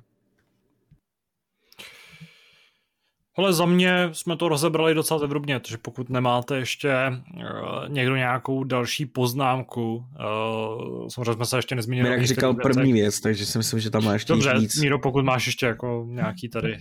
No, ještě pár drobností, já řeknu ještě jednu věc. Ještě jednu věc, která je naprosto kritická pro tenhle typ her, je to množství obsahu. To podle mě to, že je tam 4 lokace, ve kterých jsou po 3 mapách, které jsou rozděleny ještě na 3 jakoby mini části, tak to máš nějakých 36 map, nebo oni nejsou tak malý, prostě 36 arén map, tak je to podle mě strašně moc ve chvíli, kdy tam máš opravdu 18 operátorů, to bych ještě doplnil, že ty operátoři se opravdu hejbou jako těžkopádně všechno, ale každý ten operátor ještě má ten faktor jinak. Rychlost a tíha jsou další věc, ve kterém se liší. A ve chvíli, kdy máte těžkýho 120-kilovýho chlapa oblečenýho v nějakém super armoru, má velkou přilbu, velkou brokovnici, tak se logicky hýbe mnohem pomaleji, než nějaká tamhle lehká slečna, která... No, lehká to nevím, jak se hýbe, ale prostě jako subtilní slečna, tak ta je mnohem jako rychlejší, ale i tohle jsou věci, které se dají jakoby kombinovat a potom, když tam máte přesně ty jednotlivé schopnosti, jednotlivé vybavení, které se časem odemykáte, tak podle mě ta kombinace těch věcí a těch různých typů misí na různých mapách, v různých lokacích, s různýma modifikátorama, to je další věc, že každá ta mapa při těch vyšších obtížnostech vám tam dává modifikátory, což znamená, že vám ještě změní základní parametry těch nepřátel nebo toho prostředí. Jo, že jednou já nevím, nepřátelé na sobě mají takový kuličky, který, když na sebe nalepíte, tak najednou vás po pár vteřinách oslepí a další takové věci. A ta variabilita je naprosto obrovská a ve chvíli, kdy já mám pocit, že nenastalo za ty hodiny a hodiny, co jsme odehráli, že bych měl pocit, že tohle už jsem hrál, nebo tohle, co jsem si zažil. Bylo tam spousta momentů, kdy přesně, když se to začíná zvrtávat, nebo když se děje něco speciálního na nějakém místě, tak člověk z toho má pocit, že opravdu ho toho vtáhne a cítí ten stres z té situace, nejenom z toho, že je to obtížný, nejenom z toho, že je to temný, ale i z té zodpovědnosti vůči tomu týmu.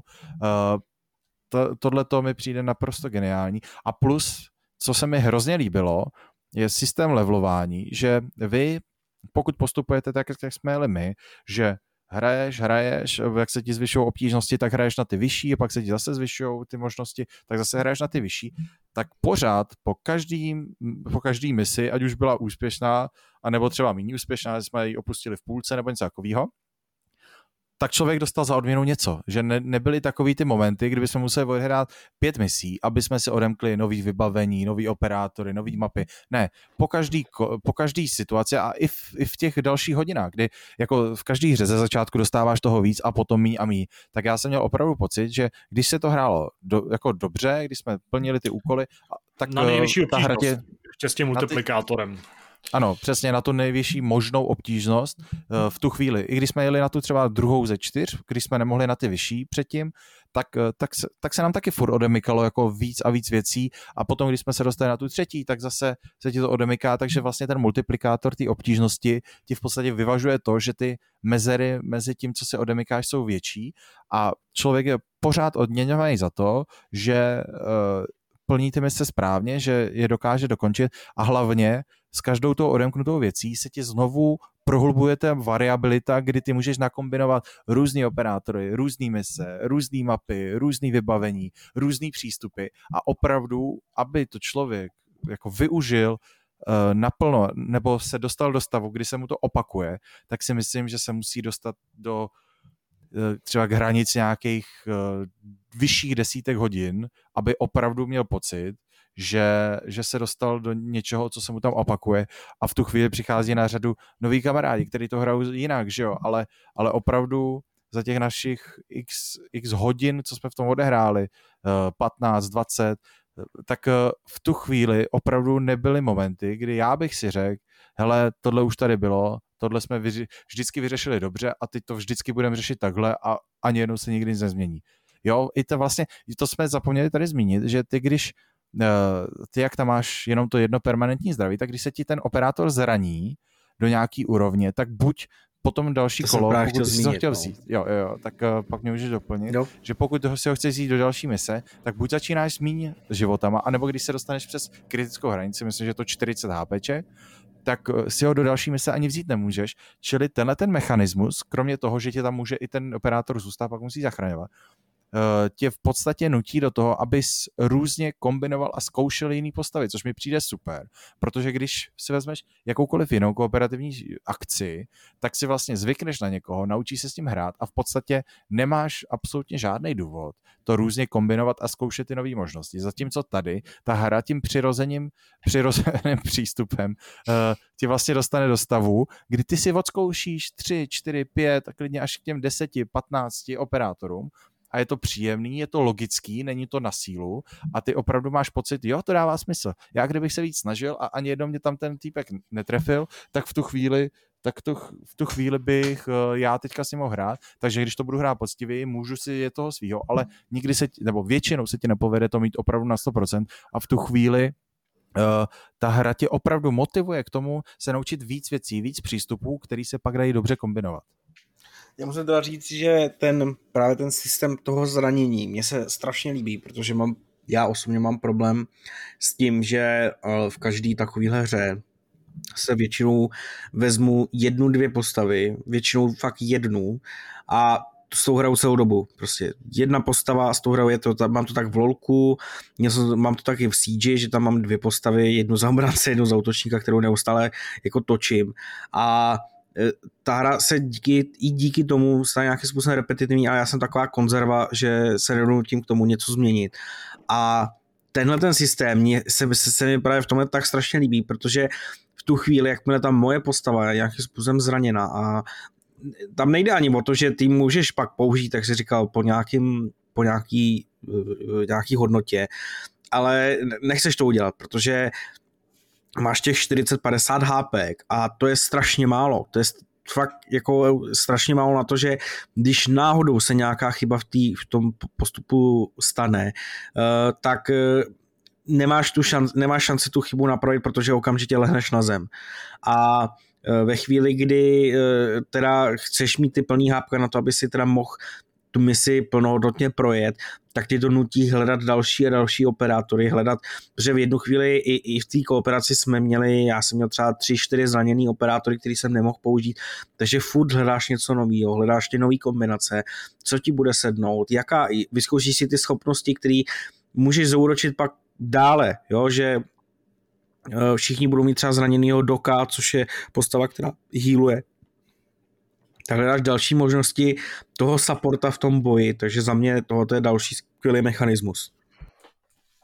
Já bych to, aby jsme se tady moc necyklili, to bych to uzavřel ještě s tím, že vedle toho, co jsme tady zmiňovali, tak že hra v Game Passu, to si můžete vyzkoušet na Xboxu, nejsem si jistý, jak to na PC, ale i vedle toho, pokud jste PlayStationoví hráči, tak vlastně nejde vlastně o hru za plnou cenu, o vlastně takovou 50% v podstatě hru, která stojí nějakou 1000 a myslím, že v téhle cenové relaci, s tím samozřejmě, že brzy přijdou nějaký slevy, přijdou free weekendy, nějaký podobný nějaký propagační kampaně, nebo jak to nazvat, tak jde o velmi, velmi slušnou nabídku. I kdyby ta hra měla po nějakých x hodinách samozřejmě jako přestat bavit, což zákonitě přijde, tak tohle mi přijde, že je docela jako taky jako příjemný fakt, který je potřeba zmínit.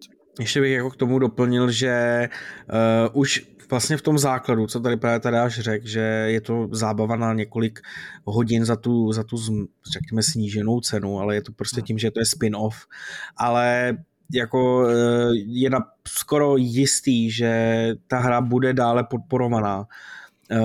Ubisoft je prostě expert na tohle a myslím si, že tenhle ten spin-off nebude jiný v tom, že budou přicházet noví operátoři, nový mapy, nový monstra a tak dále a tak dále. Ten content bude růst s tím, jak se ten live service model bude posouvat, takže podle mě už tuhle chvíli je to dobrá koupě a když ještě si pomyslíte na tom, jak dlouho se drží Rainbow Six Siege, tak tam asi jako není nad čím přemýšlet. A ještě poslední věc, ještě doplním k tomu, že když si tu hru koupíš, tak pokud se nepletu, tak dostaneš dva, ano, přesně, buddy passy, což znamená, že můžeš vzít dva kamarády na 14 dní a vlastně to zkoušet s nima, čili opravdu si otestuješ, jestli vám v té skupině, ve které jste, to vyhovuje a nemusíš nutit další dva lidi, aby si to koupili, aby si s tebou zahráli, když nemají Game Pass nebo tak, i když to stojí pár korun. Takže to mi taky přijde super do takovýhle kooperativní hry. Já jsem ještě chtěl poznamenat, že nějakou tu budoucnost jsme samozřejmě v hodnocení úplně zohledňovat nemohli, ale to je spíš takové jako... To byla další věc, já jsem se zapomněl, no. Ne, nejde to zohledňovat v hodnocení, ale jde v tom doporučení, řekněme. Ano, takže za nás tři poměrně jednomyslně Rainbow Six Extraction doporučujeme, jde o příjemné překvapení a jde o určitě zajímavou variantu zábavy, pokud s kamarády, dvěma kamarády, neobvykle teda nejsou to ty tři kamarádi, jak bývají klasicky pro hry pro 4, ale pokud hledáte nějakou relativně chytrou taktickou zábavu, která je férová, která navíc úplně bezproblémově technicky funguje, což jak jsme si taky vlastně v chatu shodli, tak v dnešní době je poměrně neobvyklý úkaz, tak se do tohohle do té novinky od Ubi klidně můžete vrhnout. A je fajn, že se Ubi povedlo po dlouhé době přinést něco, co je už takhle z fleku fajn, příjemně hratelný. A my se můžeme přesunout dál.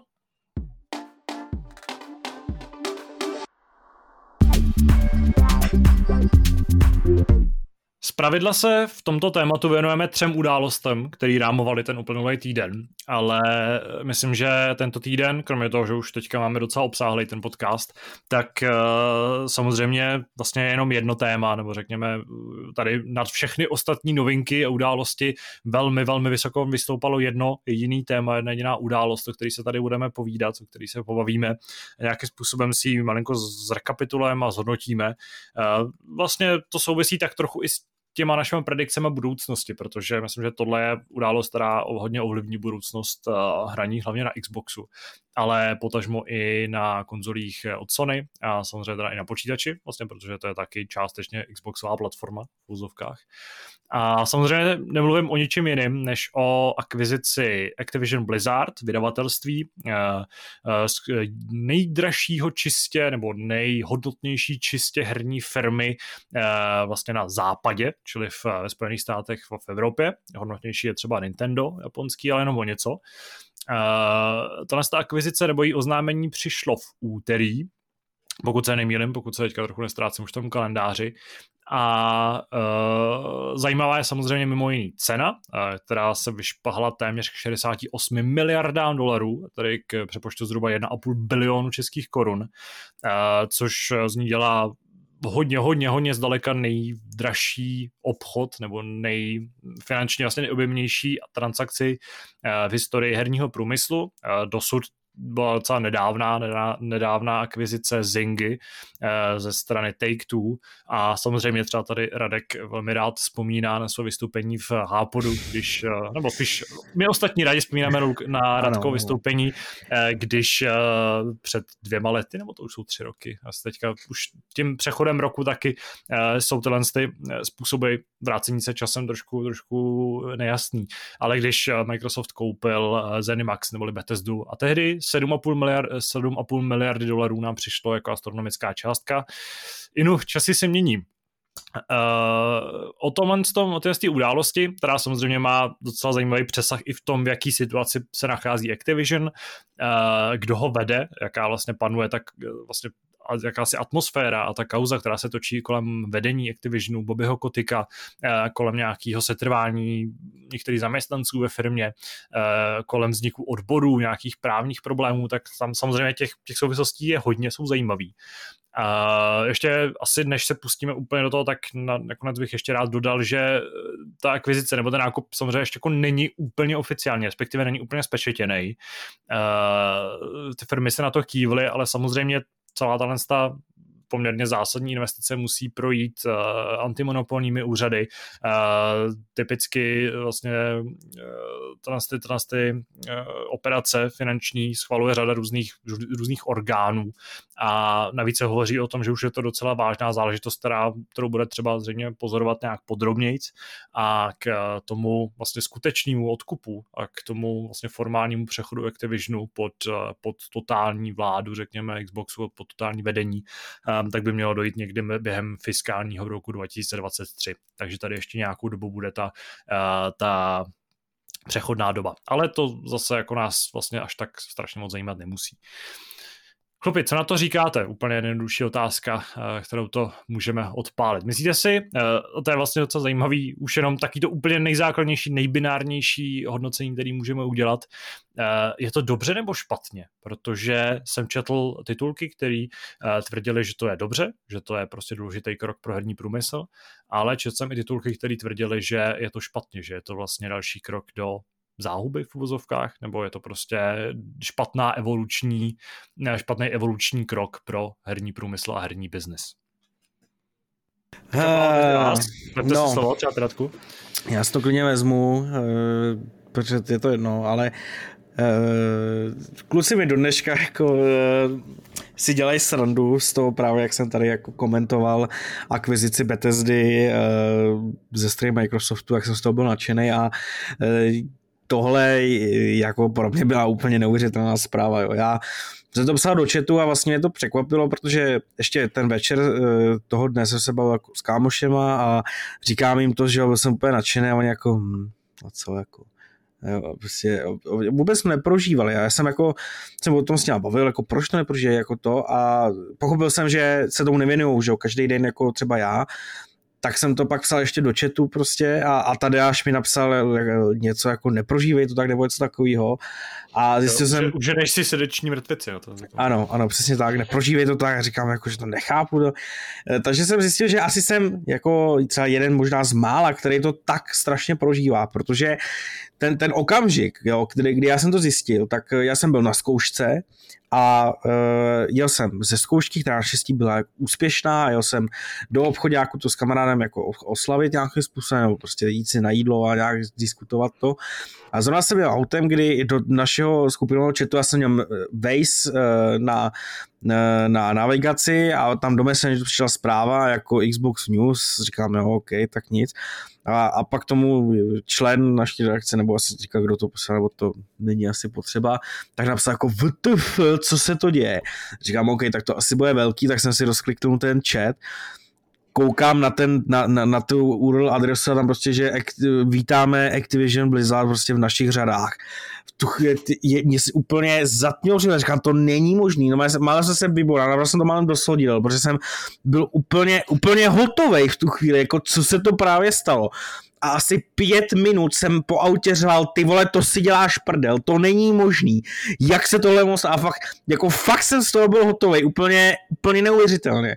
A musím říct, že teď jsem o něco klidnější, když to nemusí tak znít, protože vždycky, když o tom mluvím, tak se tak jako snaží se mi adrenalin do krve, ale... Myslím, že na světě je jenom jeden člověk, který to prožil víc než ty, a ten se jmenuje Phil Spencer. Je to možné, jako pro mě fakt to byla v tu chvíli obrovská zpráva. Byl jsem z toho úplně rozjančený, když jsem šel do toho obchodáku na jídlo a doteďka je to pro mě jako... Já ti přeruším jenom, píkuje ti mikrofon, jo? Dej si ho trošku dál. Jak do toho řveš? Já jsem fakt vidíš seřezaný ty vždy. Ano. No, takže do dneška jsem z toho, nebo do téhle chvíle jsem z toho jako hotovej, ale pochopil jsem, že všichni nestílejí stejné nadšení z toho, takže jsem trošku sklidnil hormon a... Už nebudu říkat, že Microsoft koupil Blizzard, chápete to, ale trošku racionálněji, protože i vlastně ten důvod z toho měl trošku uklidnění je tomu, že jsem se tomu včera věnoval úplně celý den v novinkách a díky tomu, že Microsoft je tak velká společnost a celá ta akvizice je tak obrovská, tak třeba okolo toho přichází mnohem víc zpráv než okolo Bethesdy, a než okolo Zingy, která svou velikostí akvizice překonala právě Bethesdu. Takže jako za mě je to obrovská zpráva, já jsem z toho úplně neskutečně vyjančený, to jste asi poznali. A abych třeba ještě jako teda odpověděl Tadeášovi na otázku, tak jsem nad tím jako přemýšlel celou dobu, co to vlastně může znamenat, co to nemůže, co se stane, co se nestane. Za mě je to v tuhle chvíli, nebo řekněme v rámci pár let, jako dobrá zpráva, ale obávám se toho, co to může znamenat do jako daleké budoucnosti, což je třeba 10-15 let. A teď nemyslím přímo jako jednu tuhletu akvizici, ale to, co tím jako ne Xbox, jo? Ne Xbox, ale co tím Microsoft ukázal. A to, že ten gaming není nějaká vedlejší hračka Microsoftu, kdy tady prostě Satya Nadella, že jo, nebo Bill Gates tady prostě hází pár drobných do Xboxu, aby si udělali svoji konzoli pro zábavu, ale ukazuje se, že to je opravdu velice, velice důležitý segment pro celý Microsoft. Dle analytika Daniela Ahmada, prostě jednoho z herního analytiků vážených, tak se dokonce gaming stal za poslední roky nejdůležitějším segmentem pro Microsoft, což je pro mě trošku překvapení, protože vždycky to byl cloud, nebo za poslední roky to byl cloud, ale očividně to prostě celý se chtějí provázat s gamingem a s tím, že ty společnosti berou metaverse strašně vážně a kdo jiný samozřejmě může vytvářet metaverse než právě herní studia, že jo? Který v tomhle tom pro tvorbu 3D zážitků nebo pohlcujících zážitků jsou v tom každý den natvořit ty hry, který ten úkol mají přesně stejný, jako bude mít v budoucnu metaverse. Takže jenom se bojím toho, co to můžeme znamenat do budoucna z hlediska nějakého... Já vím, že je to blbý, protože někdo tam, spousta lidí zmiňuje, že se z toho v životě nemůže stát monopol, ale já se toho trošku bojím. Trošku se bojím toho, co může Microsoft do budoucna s těma prachama, který tady rozhazuje, udělat. Na druhou stranu, ten monopol v tomhle tomu už tady dávno dělá Tencent, takže jako máme tady, že jo, Amazon, který taky do toho herního průmyslu vstupuje. Takže možná je to jenom krok dobře a to z důvodu toho, že Microsoft, Xbox si snaží držet tu gamer-friendly vizáž toho, že oni jsou jako dobrý, že jo, že jsou kamarádi naši a že to s námi myslí dobře, což já neříkám, že to tak jako nutně nemusí být, ale je to prostě firma, která chce vždycky vydělávat prachy, ale to, co to zatím vypadá, je to, že opravdu se chtějí zbavit těch špatných věcí,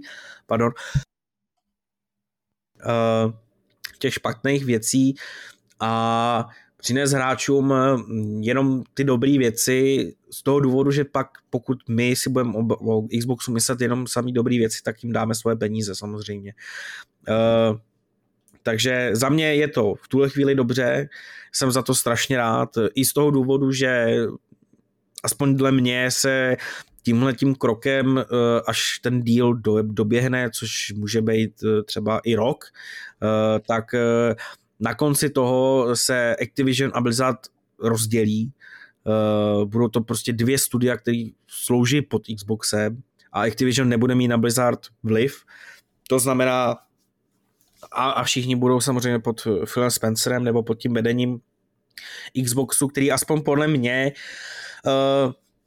se fakt snaží vyhovět všem. To znamená, že nejsou takový biznismeni jako Bobby Kotick, který řekne, že jakmile něco nevydělává dost peněz, tak to prostě nebude vydělávat žádný peníze a my to zrušíme, ale bude tady prostě jenom jedna série, která nám vydělává obrovský prachy, což je Call of Duty. Třeba dneska jsem psal novinku, kdy Kotick tvrdí, že Microsoft může poskytnout Activisionu zdroje k tomu, aby udělali další pokračování Guitar Hero a třeba multiplayer do Candy Crush, že k tomu Activision do té doby neměl prostředky a zdroje, což prostě za mě je naprostá kravina, když celý Activision za rok 2020 měl příjmy v hodnotě $8 miliard a je to firma, která má, no, já troufám si říct, tisícovky zaměstnanců nebo vývojářů, takže ty zdroje tam určitě byly, ale to biznisové myšlení jejich je držet si to, co vydává nejvíc.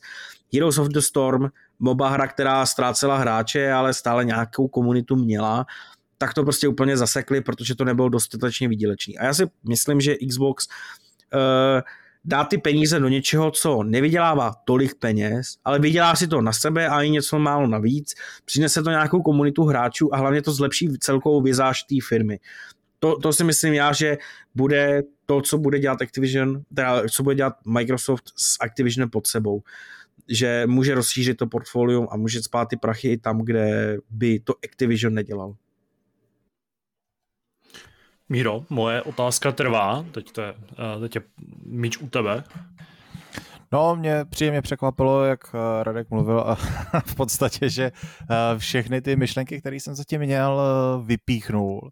Jedna z těch jako hlavních, co pro mě z téhle akvizice vychází, je to, že herní biznis vlastně tímhletím, nejenom tímhletím, ale tímhletím pro, jak bych to řekl, pro ostatní biznesy ukázal, že to opravdu není jako jen tak, že je to strašně rychle rostoucí trh a takovejhle zářez, prostě to je úplně něco neskutečného, protože já nevím, jestli se... Lidi, kteří se pohybují v nějakém biznesu, sledují novinky ve světě, na trzích a podobně, si to dokážou představit, ale člověk, který nevím, třeba sleduje videohry a teď vidí nějakou takovouhle částku, tak řekne, tak jako je to hodně peněz, ani se dokážu představit, kolik to je, ale musíte si uvědomit, že to je jako jeden z největších business akvizic jako obecně, jakože úplně tato věc, na tyhle ty částky se dostává, když se prodávají obrovský petrochemické firmy a různý výrobci hnojiv a těch jako věci, které už prostě jsou pro člověka úplně neuchopitelné. Respektive pro toho běžného člověka. Jo? To už jsou jako biznisové věci, vy se dostanete k tomu výsledku, ale tohleto, na takovýhle částky se dostávají opravdu firmy, které prodávají úplně ten prvotní zdroj, jo? To jsou prostě, já nevím, železný doly a tyhle ty typy firem, takže to je opravdu potvrzení toho, jak obrovský biznis ve hrách je a že nejde o žádnou legraci a to jsou věci, ke kterým se v budoucích letech třeba filmový průmysl nemá šanci dostat. To, i kdyby se prodalo najednou několik jako největších firm přes filmový průmysl, tak jedině tak by se dostali na podobnou akvizici, která tady se odehrála v rámci jednoho obchodu. Je to opravdu neskutečný a ještě neskutečnější je, což jsem si teda neuvědomil až do dneška, než na mě vyskočil článek od mého jmenovce, což není můj kamarád ani příbuzný, Lukáše Václavíka, na živě.cz, který velice trefně podotknul, že tady máte takhle obrovskou záležitost a na českých televizích, v hlavních zpravodajských relacích o tom nebyla žádná zmínka. Na Nově, na české televizi nebyly informace o tom, že se odehrál biznis, který jde do bilionu korun, jo? Opravdu jde biliony korun. Jsou některý lidi z herní branže, kteří si pletou miliardy a biliony, protože v anglických jednotkách je tam ten skok, tak opravdu jsou to miliardy dolarů a biliony korun. A nebyla o tom žádná zmínka, takže jenom mě mrzí, že vlastně tahle akvizice potvrdila celému světu, celému biznisovému světu, jak obrovský videoherní průmysl je, a Česká televize s malým č, jako Český televize, jsou pořád vlastně v té pozici toho, kde ten biznis byl předevčírem, před 3 dnama. Jako ty velký biznesový zvířata to samozřejmě vědí, ale myslím takový to obecný povědomí lidí, kteří se o to zajímají, ale to, že se tady odehraje jako bilionový obchod a nestojí to ani za zmínku. Představa, že by se tohle odehrálo ve chvíli, kdy by se prodal, byť na to zhodnocení té firmy nemají, ale třeba ve filmovém průmyslu, jo, když se prodá Disney nebo podobně obrovské firmy, tak o tom byly zmínky všude, pořád a ještě dlouho po tom, co se to odehrálo a co se to dělo. Zatímco u toho herního průmyslu není ani jedna zmínka a to jsme se dostali přes bilion korun. Jo, já nevím, jako pro představu, to jsem psal klukům do chatu v reakci na tohle, český HDP v roce 2020 bylo jenom 4x větší než to, za kolik Microsoft koupil tuhletu firmu nebo tohle uskupení. Jo, 4x, jo, kdyby koupil 4 tyhle firmy, tak naplní veškerý HDP, který Česká republika v roce 2020 vyprodukovala. Ty jsi říkal, že to bylo 240, ne? 240, ano, a tohle to je... Prakticky je to třetina, že jo? Skoro třetina. Vlastně třetina, máš pravdu, promiň. Ano, je to třetina dokonce. Je to úplně jako neskutečný. A mrzí mě, že v tomhletom jsme ještě pořád pár let za opicema, i když teď už to není o tom, jakože se pereme za tu naši zábavu, ale teď už jde o to, že tohle už není zábava pro nás, to už je opravdu obrovský biznis. Je to tak a jenom jestli tím do toho ještě můžu k tomu připomínání toho té velikosti, tak když se na to podíváme jako i z hlediska Microsoftu, tak je to největší akvizice Microsoftu za jeho historii. Jo, když prostě fakt... Já, jak tady říká Míra, jak se to snaží vlastně, ne zveličit, to vůbec, je to veliký, ale zdůraznit tu velikost toho, tak já, že jo, taky vždycky v těch článcích se snažím, nebo v novinkách se snažím jako naznačit, jak je to strašně obrovský a jak ten herní průmysl strašně vyrostl. A pak se prostě podíváme na tuhletu akvizici Microsoftu, který je technologický gigant, který se věnuje prostě svým operačnímu systému, věnuje se cloudové technologii, věnuje se všemu možnému a nakonec prostě v roce 2022 neinvestuje do něčeho, do nějaký jiný technologické firmy nebo do něco takového. Investuje prostě skoro 70 miliard dolarů do herního studia a je to jeho největší akvizice v historii tady tý masivní světový, jedný z nejhodnotnějších firem na světě. Druhá nejhodnotnější akvizice byla LinkedIn, tedy že prostě sociální síť pro, nebo prostě rozumíme si. Tak ano, já jsem nevím, jak to popsat. Tak tu koupil za 26 miliard dolarů, takže tohoto je 3x tolik a takže ta obrovskost, ta velikost té akvizice je neuvěřitelná. Já jsem chtěl k tomu dodat, když už jsme zde bavili o Disney, tak schválně jako jsem si vyhledal, jaká tam je nejvyšší akvizice. Jedno říct, že Disney pořád vítězí, protože v roce 2019 koupila Fox za 71,5 miliardy dolarů, což... Ano, ale tady se bavíme o tom, že opravdu se hry už přibližují vlastně, a to není svět filmových studií, ale to už je svět mediálních domů. Právě. Je velký rozdíl. A je fakt, že to je prostě... Nepřibližujeme, jako tam jsme, že jo, protože no, jasně, už tady těch velikostech 2 miliardy dolarů už nic není, jo, reálně, prostě ano, jsou to stále obrovský částky, ale 68 a nějakých 72 nebo 70, nevím kolik přesně, tak to už není rozdíl při tady těch jako obrovských akvizicích. Takže my už tam hlavně je to opravdu jako mediální dům a že to není jako studio. Přesně, jo, no, že jasně. Teď se bavíme o tom, že Microsoft koupil no, studio, jasně. Ne jako, že... No, Microsoft taky koupil dům v podstatě, protože Activision je celkem jako velká jako ta no, nějaká jako... množina nějakých menších studií, že jo, v úzovkách. No, ale jakoby ano, ale když se vezmeš celý Fox, kde je celý Fox rozlezlej, nebo byl teda ještě před tou akvizicí, kde byl všude rozlezlej, a vůči tomu si vezmeš Activision Blizzard, který má, řekněme, dobře, máš Activision, Raven, další studie, který pracují teda na... Ale jo, já to jo, se jako nehádáme, my jsme se nesouhlasili, my akorát se jako tady, jak si přetahujeme v tom wow efektu toho, těch čísel, které už jsme, myslím, rozebrali dost a můžeme se posunout nějakému jako trošku faktičtějšímu rozboru té akvizice jako takový. Mě jako z hráče na Xboxu, primárně vlastně v tomhle tom dílu z těch věcí, které ho nějak zahrnujou, tak mě prostě ne tolik jako jiní lidi nezajímá Call of Duty, nebo mě nezajímá osud Candy Crushe, nebo whatever, ale zajímá mě, jak tahle akvizice pomůže Xboxu, jakým způsobem třeba ovlivní nabídku Game Passu.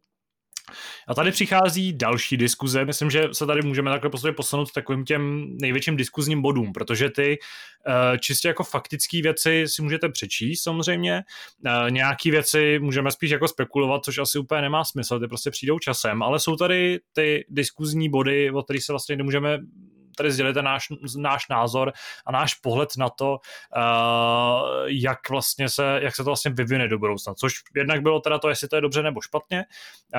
Za mě, jako pro mě je to dobře, pro mě jako fanouška Xboxu, nebo pro mě jako, ne fanouška, já se nechci nazývat fanouškem, ale pro mě jako člověka, který vlastní Xbox, takhle, jako majitele té konzole, tak je to podle mě jako dobrý krok, už jenom proto, že se zákonitě v Game Passu brzo objeví spousta her dalších. Ale tím právě zajímavým bodem, který přichází v ten moment a který se týká Game Passu, tak to samozřejmě, tak jsou samozřejmě i exkluzivity, protože to je věc, o který se začíná jako hodně hovořit, začalo se o tom diskutovat. Měli jsme o tom docela jako ostrější diskuzi i přímo v redakčním chatu. Můžu asi prozradit, že Radek stojí na trochu jiné straně než třeba já nebo Martin. Nespomenu si přesně, kdo vlastně ještě dál se jakým způsobem vyjadřoval. Ale vzniká tady vlastně teďka takový rozpor, i analytici se na tom nedokážou úplně shodnout, jestli je pro Microsoft v současnosti lepší volbou vlastně jít do nějakého systému exkluzivit, čili, že ano, teďka se dotáhnou nějaký smlouvy, nějaký současný ujednání, samozřejmě se jako nebude porušovat to, co už je domluvený a hry, které jsou v současnosti naplánované a nějakým způsobem jako se vyvíjejí a už mají nějaký rámce časový, takže vyjdou i na PlayStationu, ale že do budoucna by tady mohla být prostě nějaká exkluzivita pro konzole Xbox, což teda mimochodem už je potvrzeno, ale samozřejmě není jasný, do jaký míry tohle to bude platit. Hodně se tady v tom ohledu vracíme ke kontextu Bethesdy a konkrétně série The Elder Scrolls a připravovaného Starfieldu, který právě, tam se už tehdy jako docela debatoval nad tím, jestli ta hra vůbec může být exkluzivní, když to přeci není možný. No ale ona nakonec je minimálně časově exkluzivní. Takže jaký je váš pohled na tohle?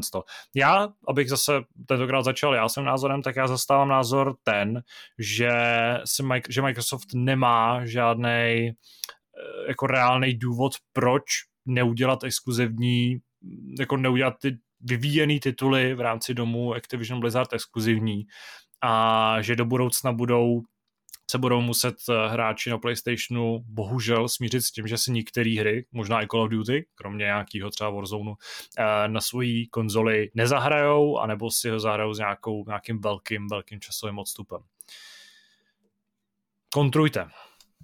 Tak já třeba se do toho pustím jako první, protože já v té redakční konverzaci jsem nebyl, respektive jsem se neúčastnil této části a já jsem přesvědčený o tom, že ta exkluzivita nastane, ale bude fungovat tím způsobem, že ji Microsoft využije jako páku, jak dostat Game Pass na PlayStation.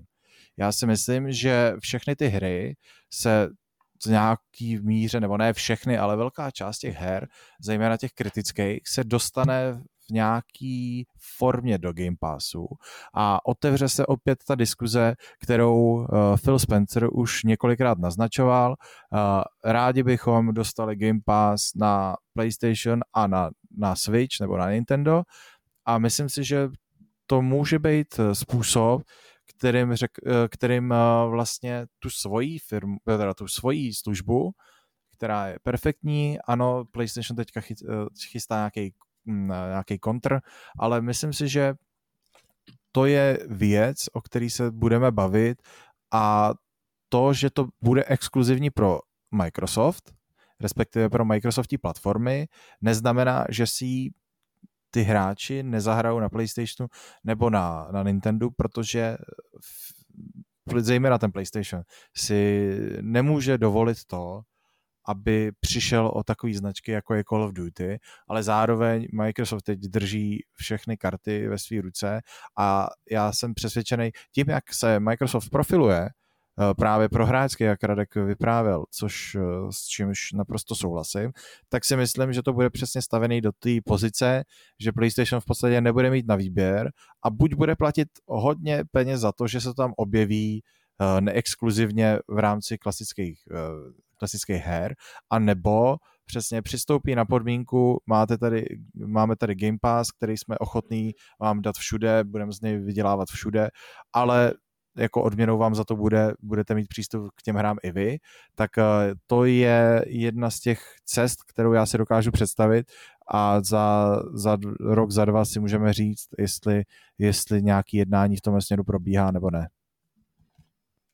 No, já jsem, jak tady říkal Tadeáš, jsme se trošku neshodli v tom té exkluzivitě a tu bavili jsme se přesněji o sérii Call of Duty, kde já zkrátka tvrdím, že ta exkluzivita minimálně po aspoň nějakou dobu, což si myslím, že bude třeba minimálně 5 let, tak nebude. A to z jednoho prostého důvodu, a to je ten, že Call of Duty jako série má jenom na PlayStationu asi, řekl bych polovinu, myslím, že tam ty statistiky prodejů byly, že to je více jak polovina, řekl 60% hráčský základy. To znamená, že je to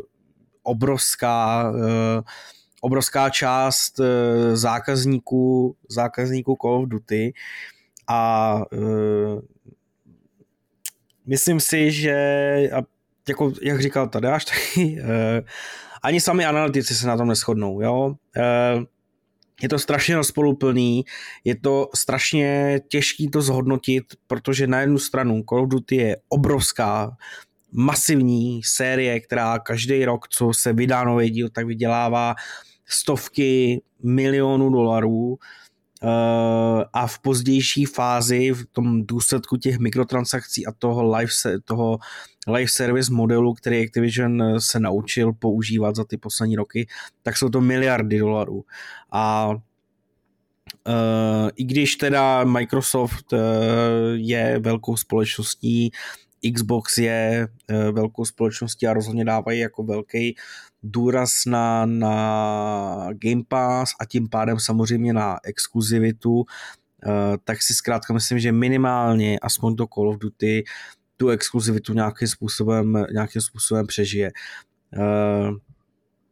Jako samozřejmě Warzone, tam asi se nebudeme vůbec bavit, protože ta exkluzivita nemůže být už z prostého důvodu, že ty lidi do toho nasekali i klidně 10 000 za skiny a ten krok dát exkluzivitu i na Warzone by poškodil tu vizáž. A to je to, co podle mě Xbox je to hlavní, co nechce, a to je poškodit si tu svou vizáž. Jo? Když si vezmeme Starfield, tak tam vlastně mám pocit, že ani oficiálně oznámeno nebylo.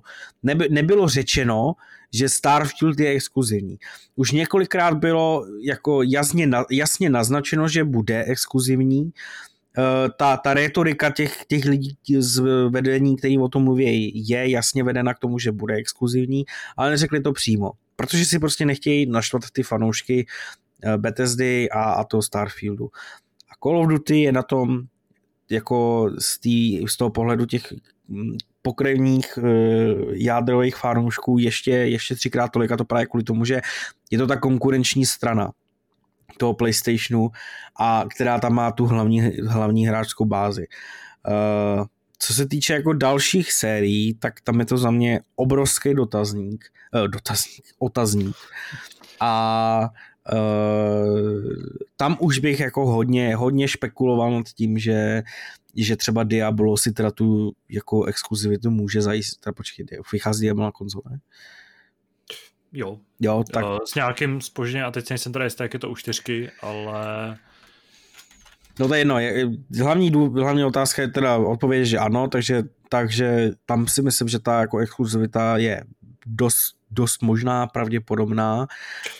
Ale u 4 si myslím, že tam ještě, to je určitě jedna z těch her, která je zahrnutá po nějaký ty existující smlouvy, a že ta na PlayStation vyjde, tam bych se toho jako nebál. Ale... No, jasně, tak to mi nenapadlo, že vlastně tam ještě si uzavírají ty smlouvy předtím. No, je otázkou teda, jakým způsobem jsou vyřešený smlouvy, a možná teda ty hry, které má Blizzard, jsou zahrnutý pod to vzájemné spojenectví, to je pravda. Ale tak ty budoucí hry, tam jako už bych jako špekuloval fakt nad tím, že je to dost možný.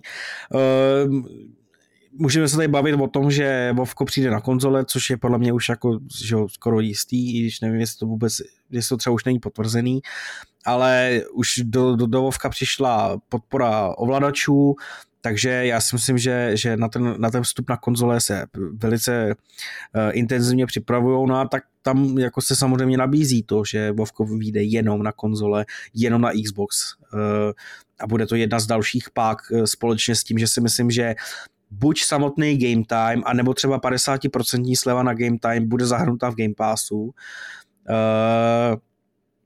No a bude z toho strašná páka, že jo, protože jestli oni skutečně, i když já furt nechápu, jak se jim to může vyplatit vůči třeba seriálům, jo, tam prostě dáš jednu produkční zaplatíš jednou výrobu seriálu a končíš tím, a zatímco u her musíš tu hru neustále podporovat a tak dále, tak mi nedává ta hodnota toho Game Passu smysl v tom, že opravdu do Game Passu dají najednou nový Diablo, Game Tidovovka, Overwatch, novej Overwatch, a strčí k tomu všemu ještě Call of Duty.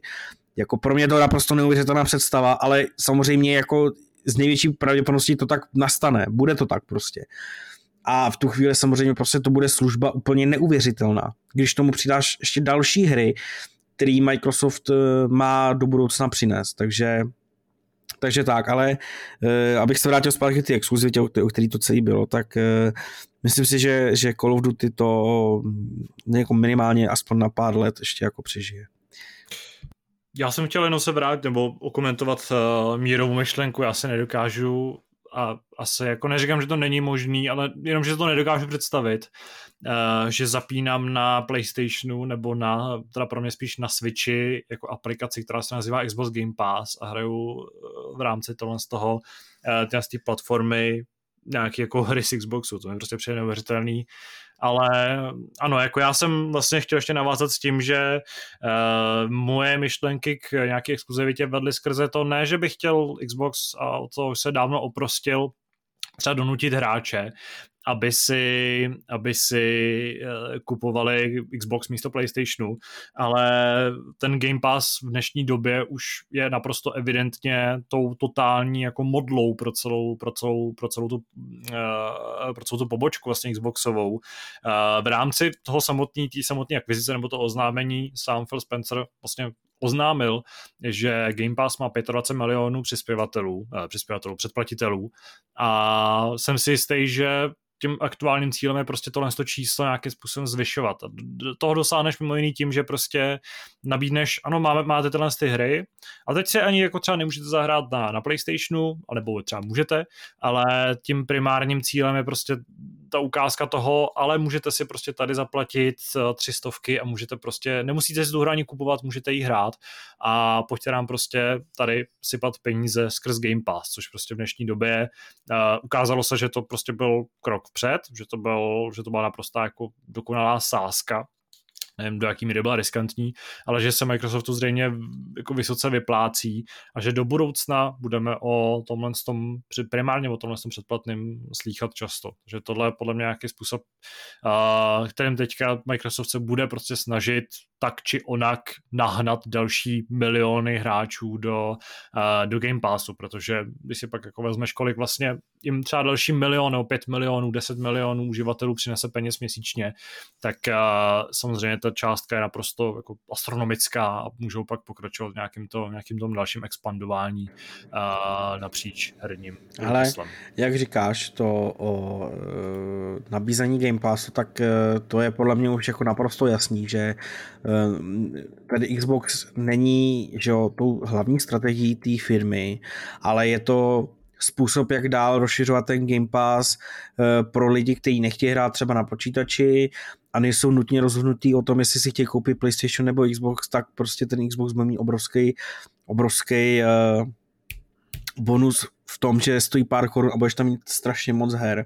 A tam jenom chci jako navázat na to, na tu diskuzi s tím Mírou, že já si to taky nedokážu představit mít Game Pass na PlayStationu.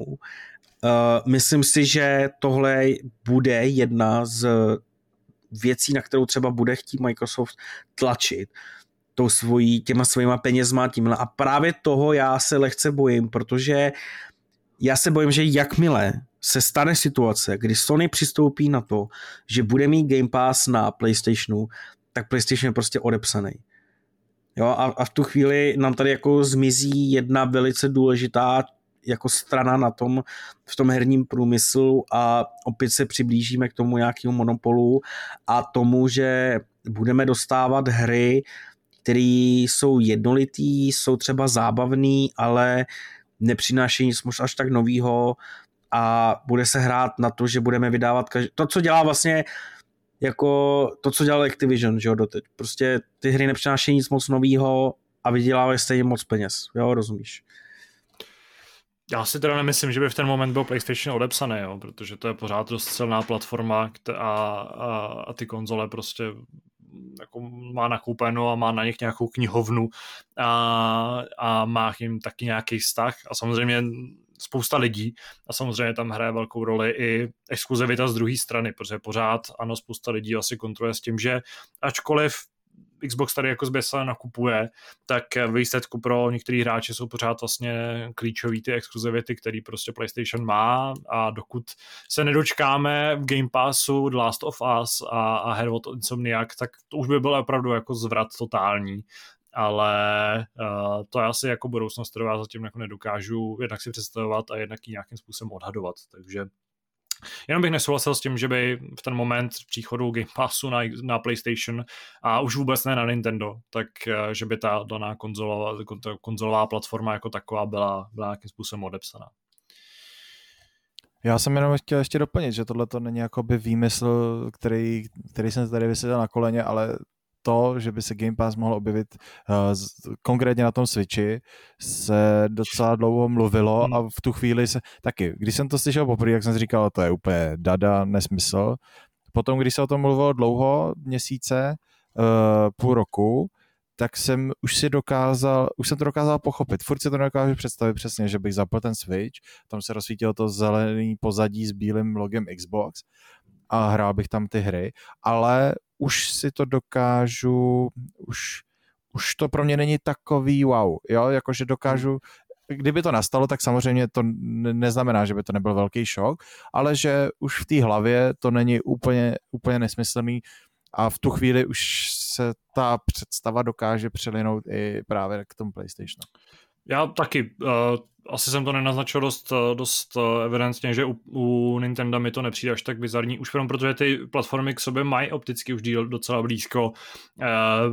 Když vlastně přicházelo meziplatformní hraní, meziplatformní multiplayer s tím Better Together updatem pro Minecraft, tak tam taky, že jo, první partnerství přišlo mezi vlastně verzema pro Switch a pro Xbox a tam jde spíš o to, že ten PlayStation pořád si hraje na takovou tu zagorku a stojí tak trochu jako stranou a tohle z toho a tam je to prostě pro mě jako obtížný to představit, ale ano, nevylučuju, že to tak může být, protože ty velké herní firmy nám v posledních letech ukazují, že to, na co jsme byli zvyklí v minulosti, to, jak byl ten biznis takový jako dost zaškatulkovaný a oddělený a pořád se tady jako válčilo a konkurovalo a dělily se ty platformy a ty firmy mezi sebou a byly tam nějaký ty rivality, tak v dnešní době ano, s vlastně tím jako bujením metaverzu a tím, jak vlastně milujeme crossovery, jak prostě žereme věci od Marvelu, protože se v nich všichni jako ty postavy scházejí dohromady a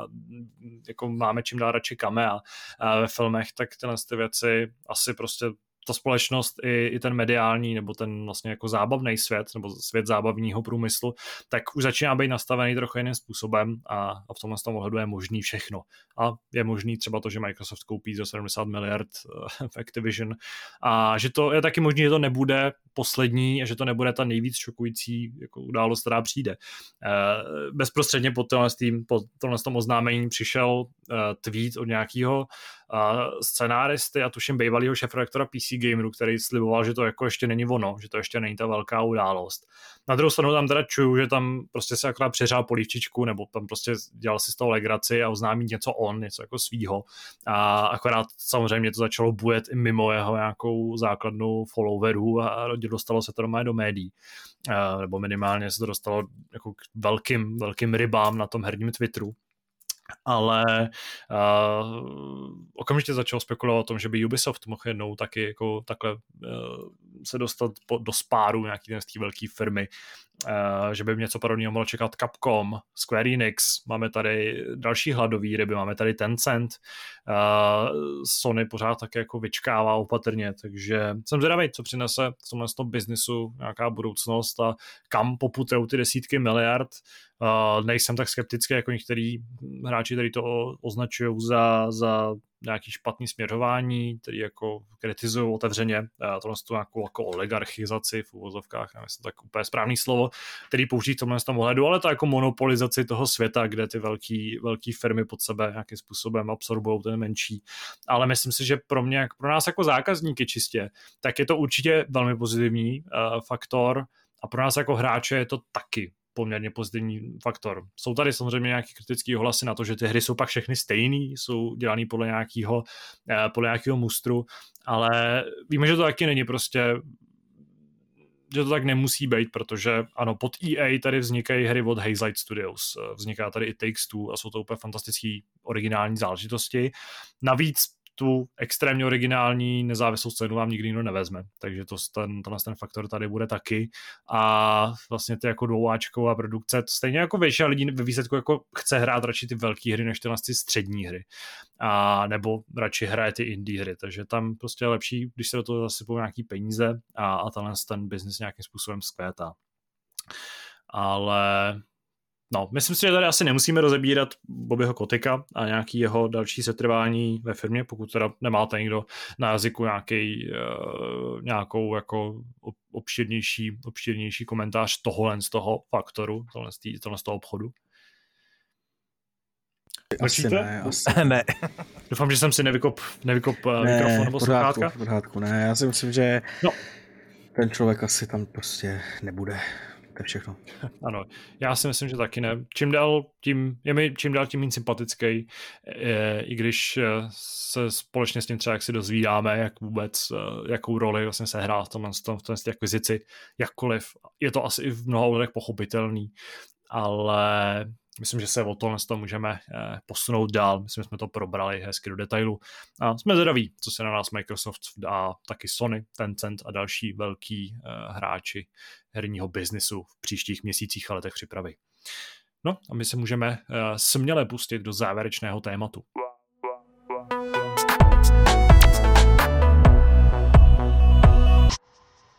Ten Hápod má trochu jiný formát, než jsme zvyklí. Už teď se vrháme na závěr, protože dotaz přišel, no přišly nám dotazy, ale jsou mířený hodně na Kubu Štěpánka, takže to samozřejmě necháme na příští epizodu, třeba až se s ním tady s ním zase uslyšíme. a přichází taková ta příjemná povinnost naše a možnost každopáteční sdělit nějaké naše nejlepší nebo nejhorší zážitky z uplynulých dnů. Já to rovnou odpálím, protože to tady mám na jazyku a tentokrát to bude zase takový ten YouTubeový styl zážitků, který se dá na ní kříží s doporučením, protože jsem strávil teďka docela dost času sledováním kanálu, který možná neznáte, možná ho znáte, protože je dost populární na YouTube. A znají ho určitě fanoušci, nebo možná ho znají fanoušci automobilů nebo petrolheadství. Je to kanál Western Champlin, pokud znáte, tak určitě víte proč. Jde o vlastně takovýho, nebo takhle, pokud máte v hlavě nějakou utkvělou stereotypní představu amerického vidláka, který ale jako má peníze a investuje do aut, tak tohle je prostě totální stělesní, podle mě tohle z toho stereotypu, který možná máte. Jde o takovýho neúplně štíhlýho pána, mladýho, který ale zároveň je extrémně jako zručnej, šikovnej, vyrůstal na farmě, vlastně v nějakém popisu jsem četl, že prostě se v 9 letech naučil rozebrat traktor a spravovat auto a tak dále, který jednak nakupuje armádní vozidla, vozí je prostě z různých koutů Spojených států, a pak zároveň prostě skupuje třeba nějaký vraky nebo nějaký použitý auta, anebo prostě upravuje nějaký sportovní americký vozidla naprosto uchylným způsobem, takže jeho prostě Cummins Mustang, nebo třeba jeho Odyssea, toho když koupil vlastně Hamra, nebo klasického armádního Humvee a chtěl ho víc z Kalifornie do Kansasu, 1,5 tisíce kilometrů, přičemž jde o to asi nejméně spolehlivý auto na světě, který se i za normálních podmínek hodně přehřívá a pořád mu vybuchou pneumatiky, tak prostě ty videa jsou skvěle natočený, jsou takový správně buranský americký, jsou takový šílený, jsou takový hodně energický, ale a pokud máte rádi takový ten jako chirurgický, japonský, evropský styl přístupu k autům, tak to asi není úplně pro vás, ale pokud jste otevřený i takovým těm prasárnám, těm obřím, kouřícím, dieselovým motorům, engine swapům a prostě hraní se za jako nulama na počítadlu, jednak jako tachometru a jednak nějakého výkonu auta papírového a nevadí vám, že pak prostě to auto většinou se nedožije konce toho videa nebo nemá ten motor, tak doporučuji ten kanál vyhledat a pustit si nějaký tyhle šílený videa. Minimálně ty, který jsem tady před chvílí zmiňoval, protože je to prostě taková zajímavá kulturní sonda do amerického redneck petrolheadství. Tak já to povím krátký, já jsem jako až tak jako nových, teda hezkých zážitků neměl, kromě toho, že jsem měl zkouště, musel se učit, takže mým dobrým zážitkem je to, že jsem úspěšně splnil zkoušky, zakončil tento zimní semestr a můžu se snad v klidu posunout do letního semestru. Jo, ale vlastně, ale mám jeden, když teda si vlastně nějak na neumím mluvit, takže prostě řeknu, že mi začala série anime Attack on Titan a ne, že bych byl jako víp, že bych koukal jako na anime, ale no jako koukal na anime, jenom na tohle, protože zkrátka jsem... Ne, že bych koukal na anime, ale koukal na anime. Tam je to jako příběh strašně jako zajímavý, protože já jsem nenáviděl anime, nenáviděl jsem víby, a všechno, co souvisí s anime, tak pro mě byl jako pro satana kříž a bavil jsem se, mám kamaráda, který je přesně opak, takže úplně miluje anime, sleduje ho a věnuje se všemu, co s tím souvisí a nikdy jsme se o tom jako nějak moc nebavili, protože on věděl, že mě to nezajímá a tak dále, a tak dále. No ale bavili jsme se o seriálech, že jo, na co jsme třeba koukali a tak dále a znovu mi doporučil prostě anime Attack on Titan a bylo to zrovna ve chvíli, kdy se tady ta série začala jako prosakovat i do nějakých mainstream se jako webů třeba řekněme, kdy se o tom začaly zmiňovat jako řekněme i neanime weby zájmový, říkám ale asi to bude zajímavý, tak jsem tomu dal teda jako prvních pár dílů a říkal jsem si, že uvidím podle toho a jo, je to neuvěřitelný, je to fakt neuvěřitelný a Tady toho jsem teda změnil názor na to, že anime je prostě o hentaji a o chapadlech a takovýhle kraviny, ale že to může být opravdu zajímavý a opravdu dobrý, takže pro mě je dobrý zážitek, takže začala druhá část, čtvrtý série Attack on Titan. Míro. Takže můžu pokračovat? Ano. Super, já jsem přemýšlel, co bych z posledních dní a týdnů vypích, a pokud nechci zase mluvit o sportu, který buď praktikuji, anebo který sleduji, tak... A nebo ho odkládají. Nebo mi ho odkládají, ale to je dobrý, to byly jenom 2 zápasy, v neděli už se zase jde. Tak jsem narazil na jednu věc, která mě překvapila a následně dost potěšila. Sleduji spoustu YouTubeových kanálů a jeden z nich je Starý fotr. To je takovej kulinářsko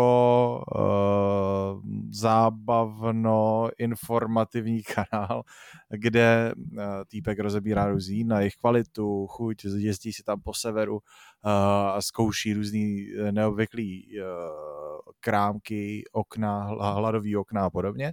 Každopádně zkouší i jídla z obchodáků, různě z Teska, z Lidlu, zbyly takový ty polotovary, který strčíte do mikrovlnky a jsou ready. A mě to tak zajímá, ne, že bych se do nich hrnul, ale teď jsem narazil na nějaký jeho starší video, kde zkoušel hovězí líčka od Poloreicha. Tak jsem si říkal, OK, Poloreich dělá polotovary, to byla první věc, co mě teda extrémně překvapila. Druhá věc, to říká člověk, který má ponožky a mikinu a boty Lidl, že? A jako netuší, jo, to že on. To... No, je pravda, že do sekce polotovarů jsem nikdy nenahlídl, víš, to byla možná ta chyba. A nevím, jak dlouho to tam je, já myslím, že to video mělo pár dní. Už je to tak půl roku. A nejde to teda sekci polotovaru, ale to normálně mezi masem, jo. Jako, no ano. Poloreich má v Lidlu svoje... Tak. Počkej, ano, to dobře, si právě vysvětlím.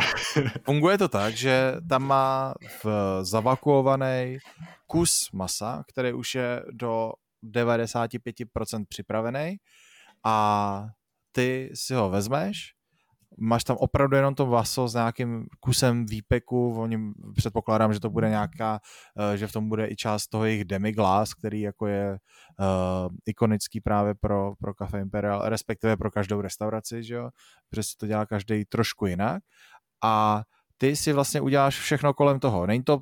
Není to skutečný polotovar, je to opravdu, ta sekce masa tomu odpovídá víc než polotovar.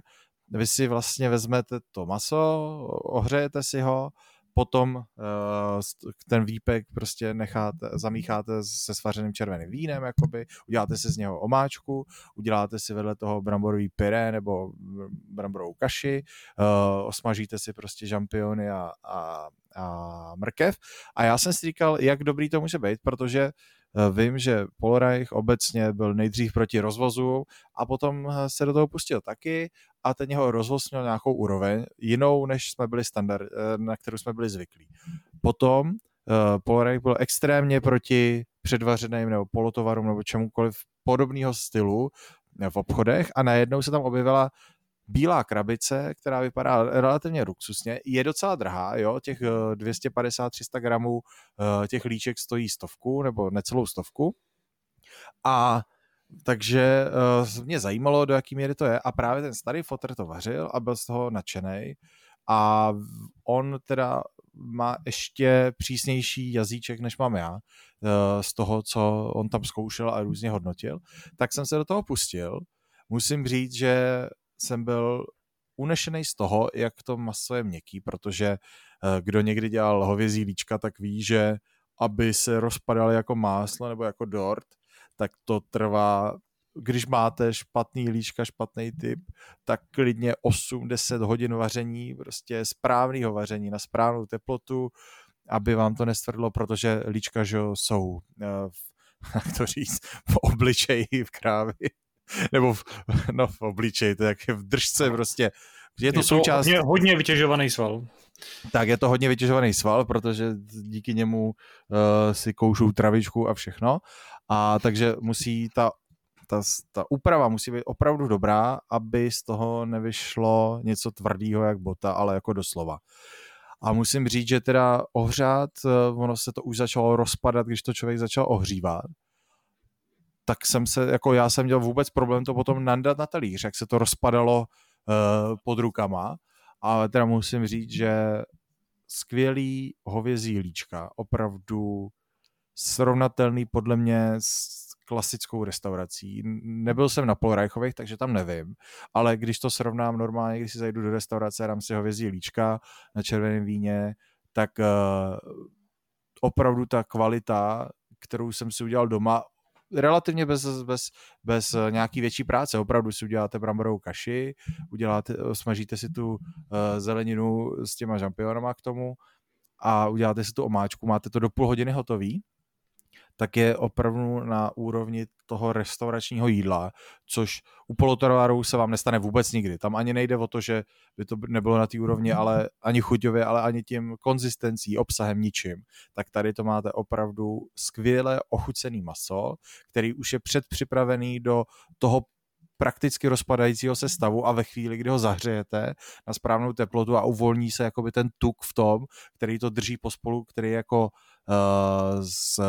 který je stvrdlej, když je to ve chladáku, tak najednou dostanete úplně skvělé jídlo a pokud máte rádi hovězí líčka, tak skutečně doporučuji aspoň jednou vyzkoušet a všiml jsem si, že tam má Poloreich ještě pár jídel, měl tam nějakou kachnu, žebra nebo něco takového. Trhaný brakřový tuším i tam má. No nebo nic, ano. Tak už jsem si 100% jistý, že to minimálně vyzkouším, protože líčka bych si doma sám nedělal kvůli té náročnosti přípravy a ve chvíli, kdy mám tu možnost se dostat ke kvalitnímu kusu masa, který je vlastně ochuzený o veškerou tu nepříjemnou práci. Jo? Mě baví vařit, ale tohle to je opravdu jako vysedět si to. Tak ve chvíli, kdy tam máte takovýhle kus masa připravený, který je relativně levnej, protože 300 jako levnej vůči tomu, když jdete do restaurace, drahej vůči ostatním polotovarům nebo kusu masa, ale opravdu doporučuji každému, kdo má rád líčka, tak ať si to aspoň vyzkouší. Neříkám, že to musí chodit na každému, ale podle mě je to opravdu na úrovni, když zajdete do normální kvalitní restaurace a dostanete víčka na červeném víně. Když už jsem mluvil o Když jsem mluvil o starém fotrovi, tak jsme tím přivedl v souvislosti s tím, že teďka hodně vytváří obsah s mistrem Málkem, což je takový jako řeznicko-masovej, kulinářský taky kanál, který měl speciál obroušení nožů. Tak jsem se připomněl, že já jsem si k Vánocům pořídil japonský nůž, kuchařský, a s tím, k tomu jsem si musel zákonitě později dokoupit i vlastně brusný kámen, na kterém bych mohl ten nůž udržovat v nějakém top stavu. K čemuž došlo v tomhle týdnu, kde jsem vyrazil, asi jako nejdůležitější reklama, naopak je to jenom prostě doporučení, protože tam byl extrémně příjemný člověk, mají tam krásný bavení, tak doporučuji brusné kameny.cz. Jediná nevýhoda je, že kvůli tomu musíte do Kunratic a do Libuše a to je asi nejhnusnější místo v Praze, kde jsem kdy byl z hlediska řízení, protože je to tam úplně zoufalý. Ale pořídil jsem si a přivez jsem si brusný kámen a vyzkoušel jsem na něm broušení tohle nože a pak nějakého klasického nože a vlastně ten zážitek spočívá v tom, ano, povedlo se mi to celkem, asi to ještě není úplně ideální, ale je to zase taková ta další věc, který jsem jako narazil, kde jsem prostě musel před tím samotným broušením, a vím, že to třeba spousta lidí asi nedělá, ale já jsem přesně ten člověk, který má problém s tím, že když se dostanu k nějaké takové činnosti, která zahrnuje nějaké relativně kvalitní bavení, relativně drahý a výsledkem by měla být opravdu jako maximální pohodlí a nějaká jako kvalita toho procesu, který ti vlastně umožní ten proces. To, že se mi bude dobře krájet maso, zelenina, protože jsem si navyk na to, že čím ostřejší nůž, tím lepší.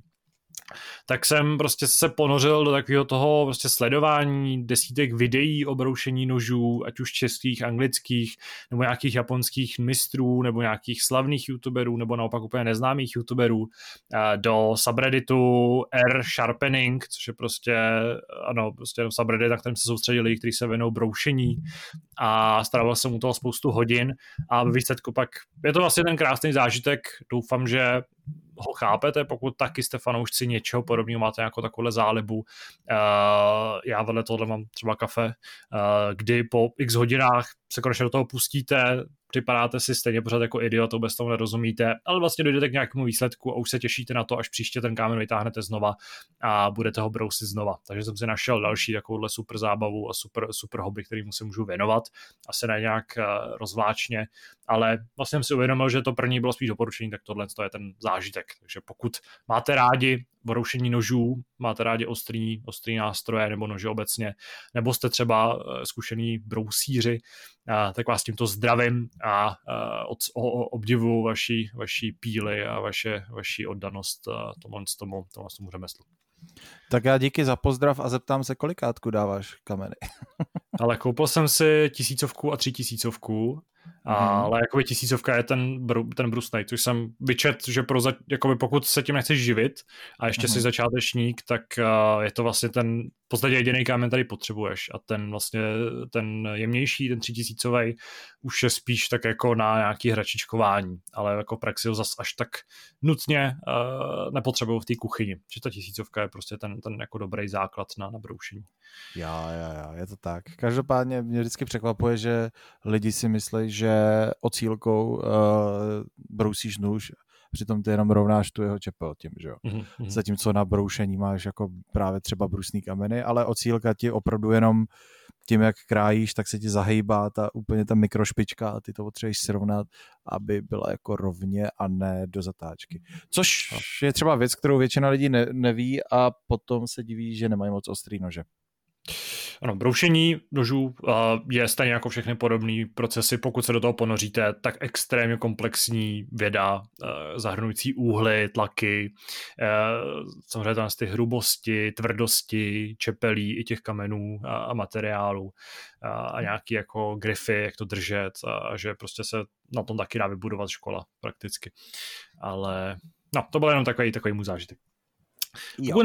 Pokud nemáte co dodat, tak se můžeme rozloučit nakonec dost obsáhlým Hápodem 830, který měl trochu netradiční formu, ale myslím, že ty aktuální témata minimálně z herního hlediska jsme probrali opravdu velmi důkladně, za což moc děkuju Radkovi.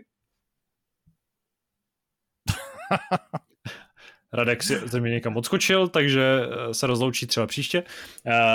Vím, že tady je a můžu se rozloučit s Mírou. Čau. A my se zase uslyšíme příště, zase v nějakým odlišném složení. Dejte nám vědět, jestli máte rádi ostré nože a jestli jste vyzkoušeli Extraction a co na to říkáte, protože tam evidentně vzniká docela zajímavý rozkol v názorech a mějte se hezky. Čau. Já jenom ještě doplním, Radkovi spadl počítač, tak proto se nerozloučil. Takže tak. Se loučím za něj. Čau a budu mít mrtvičku. Ano, mějte se, čus.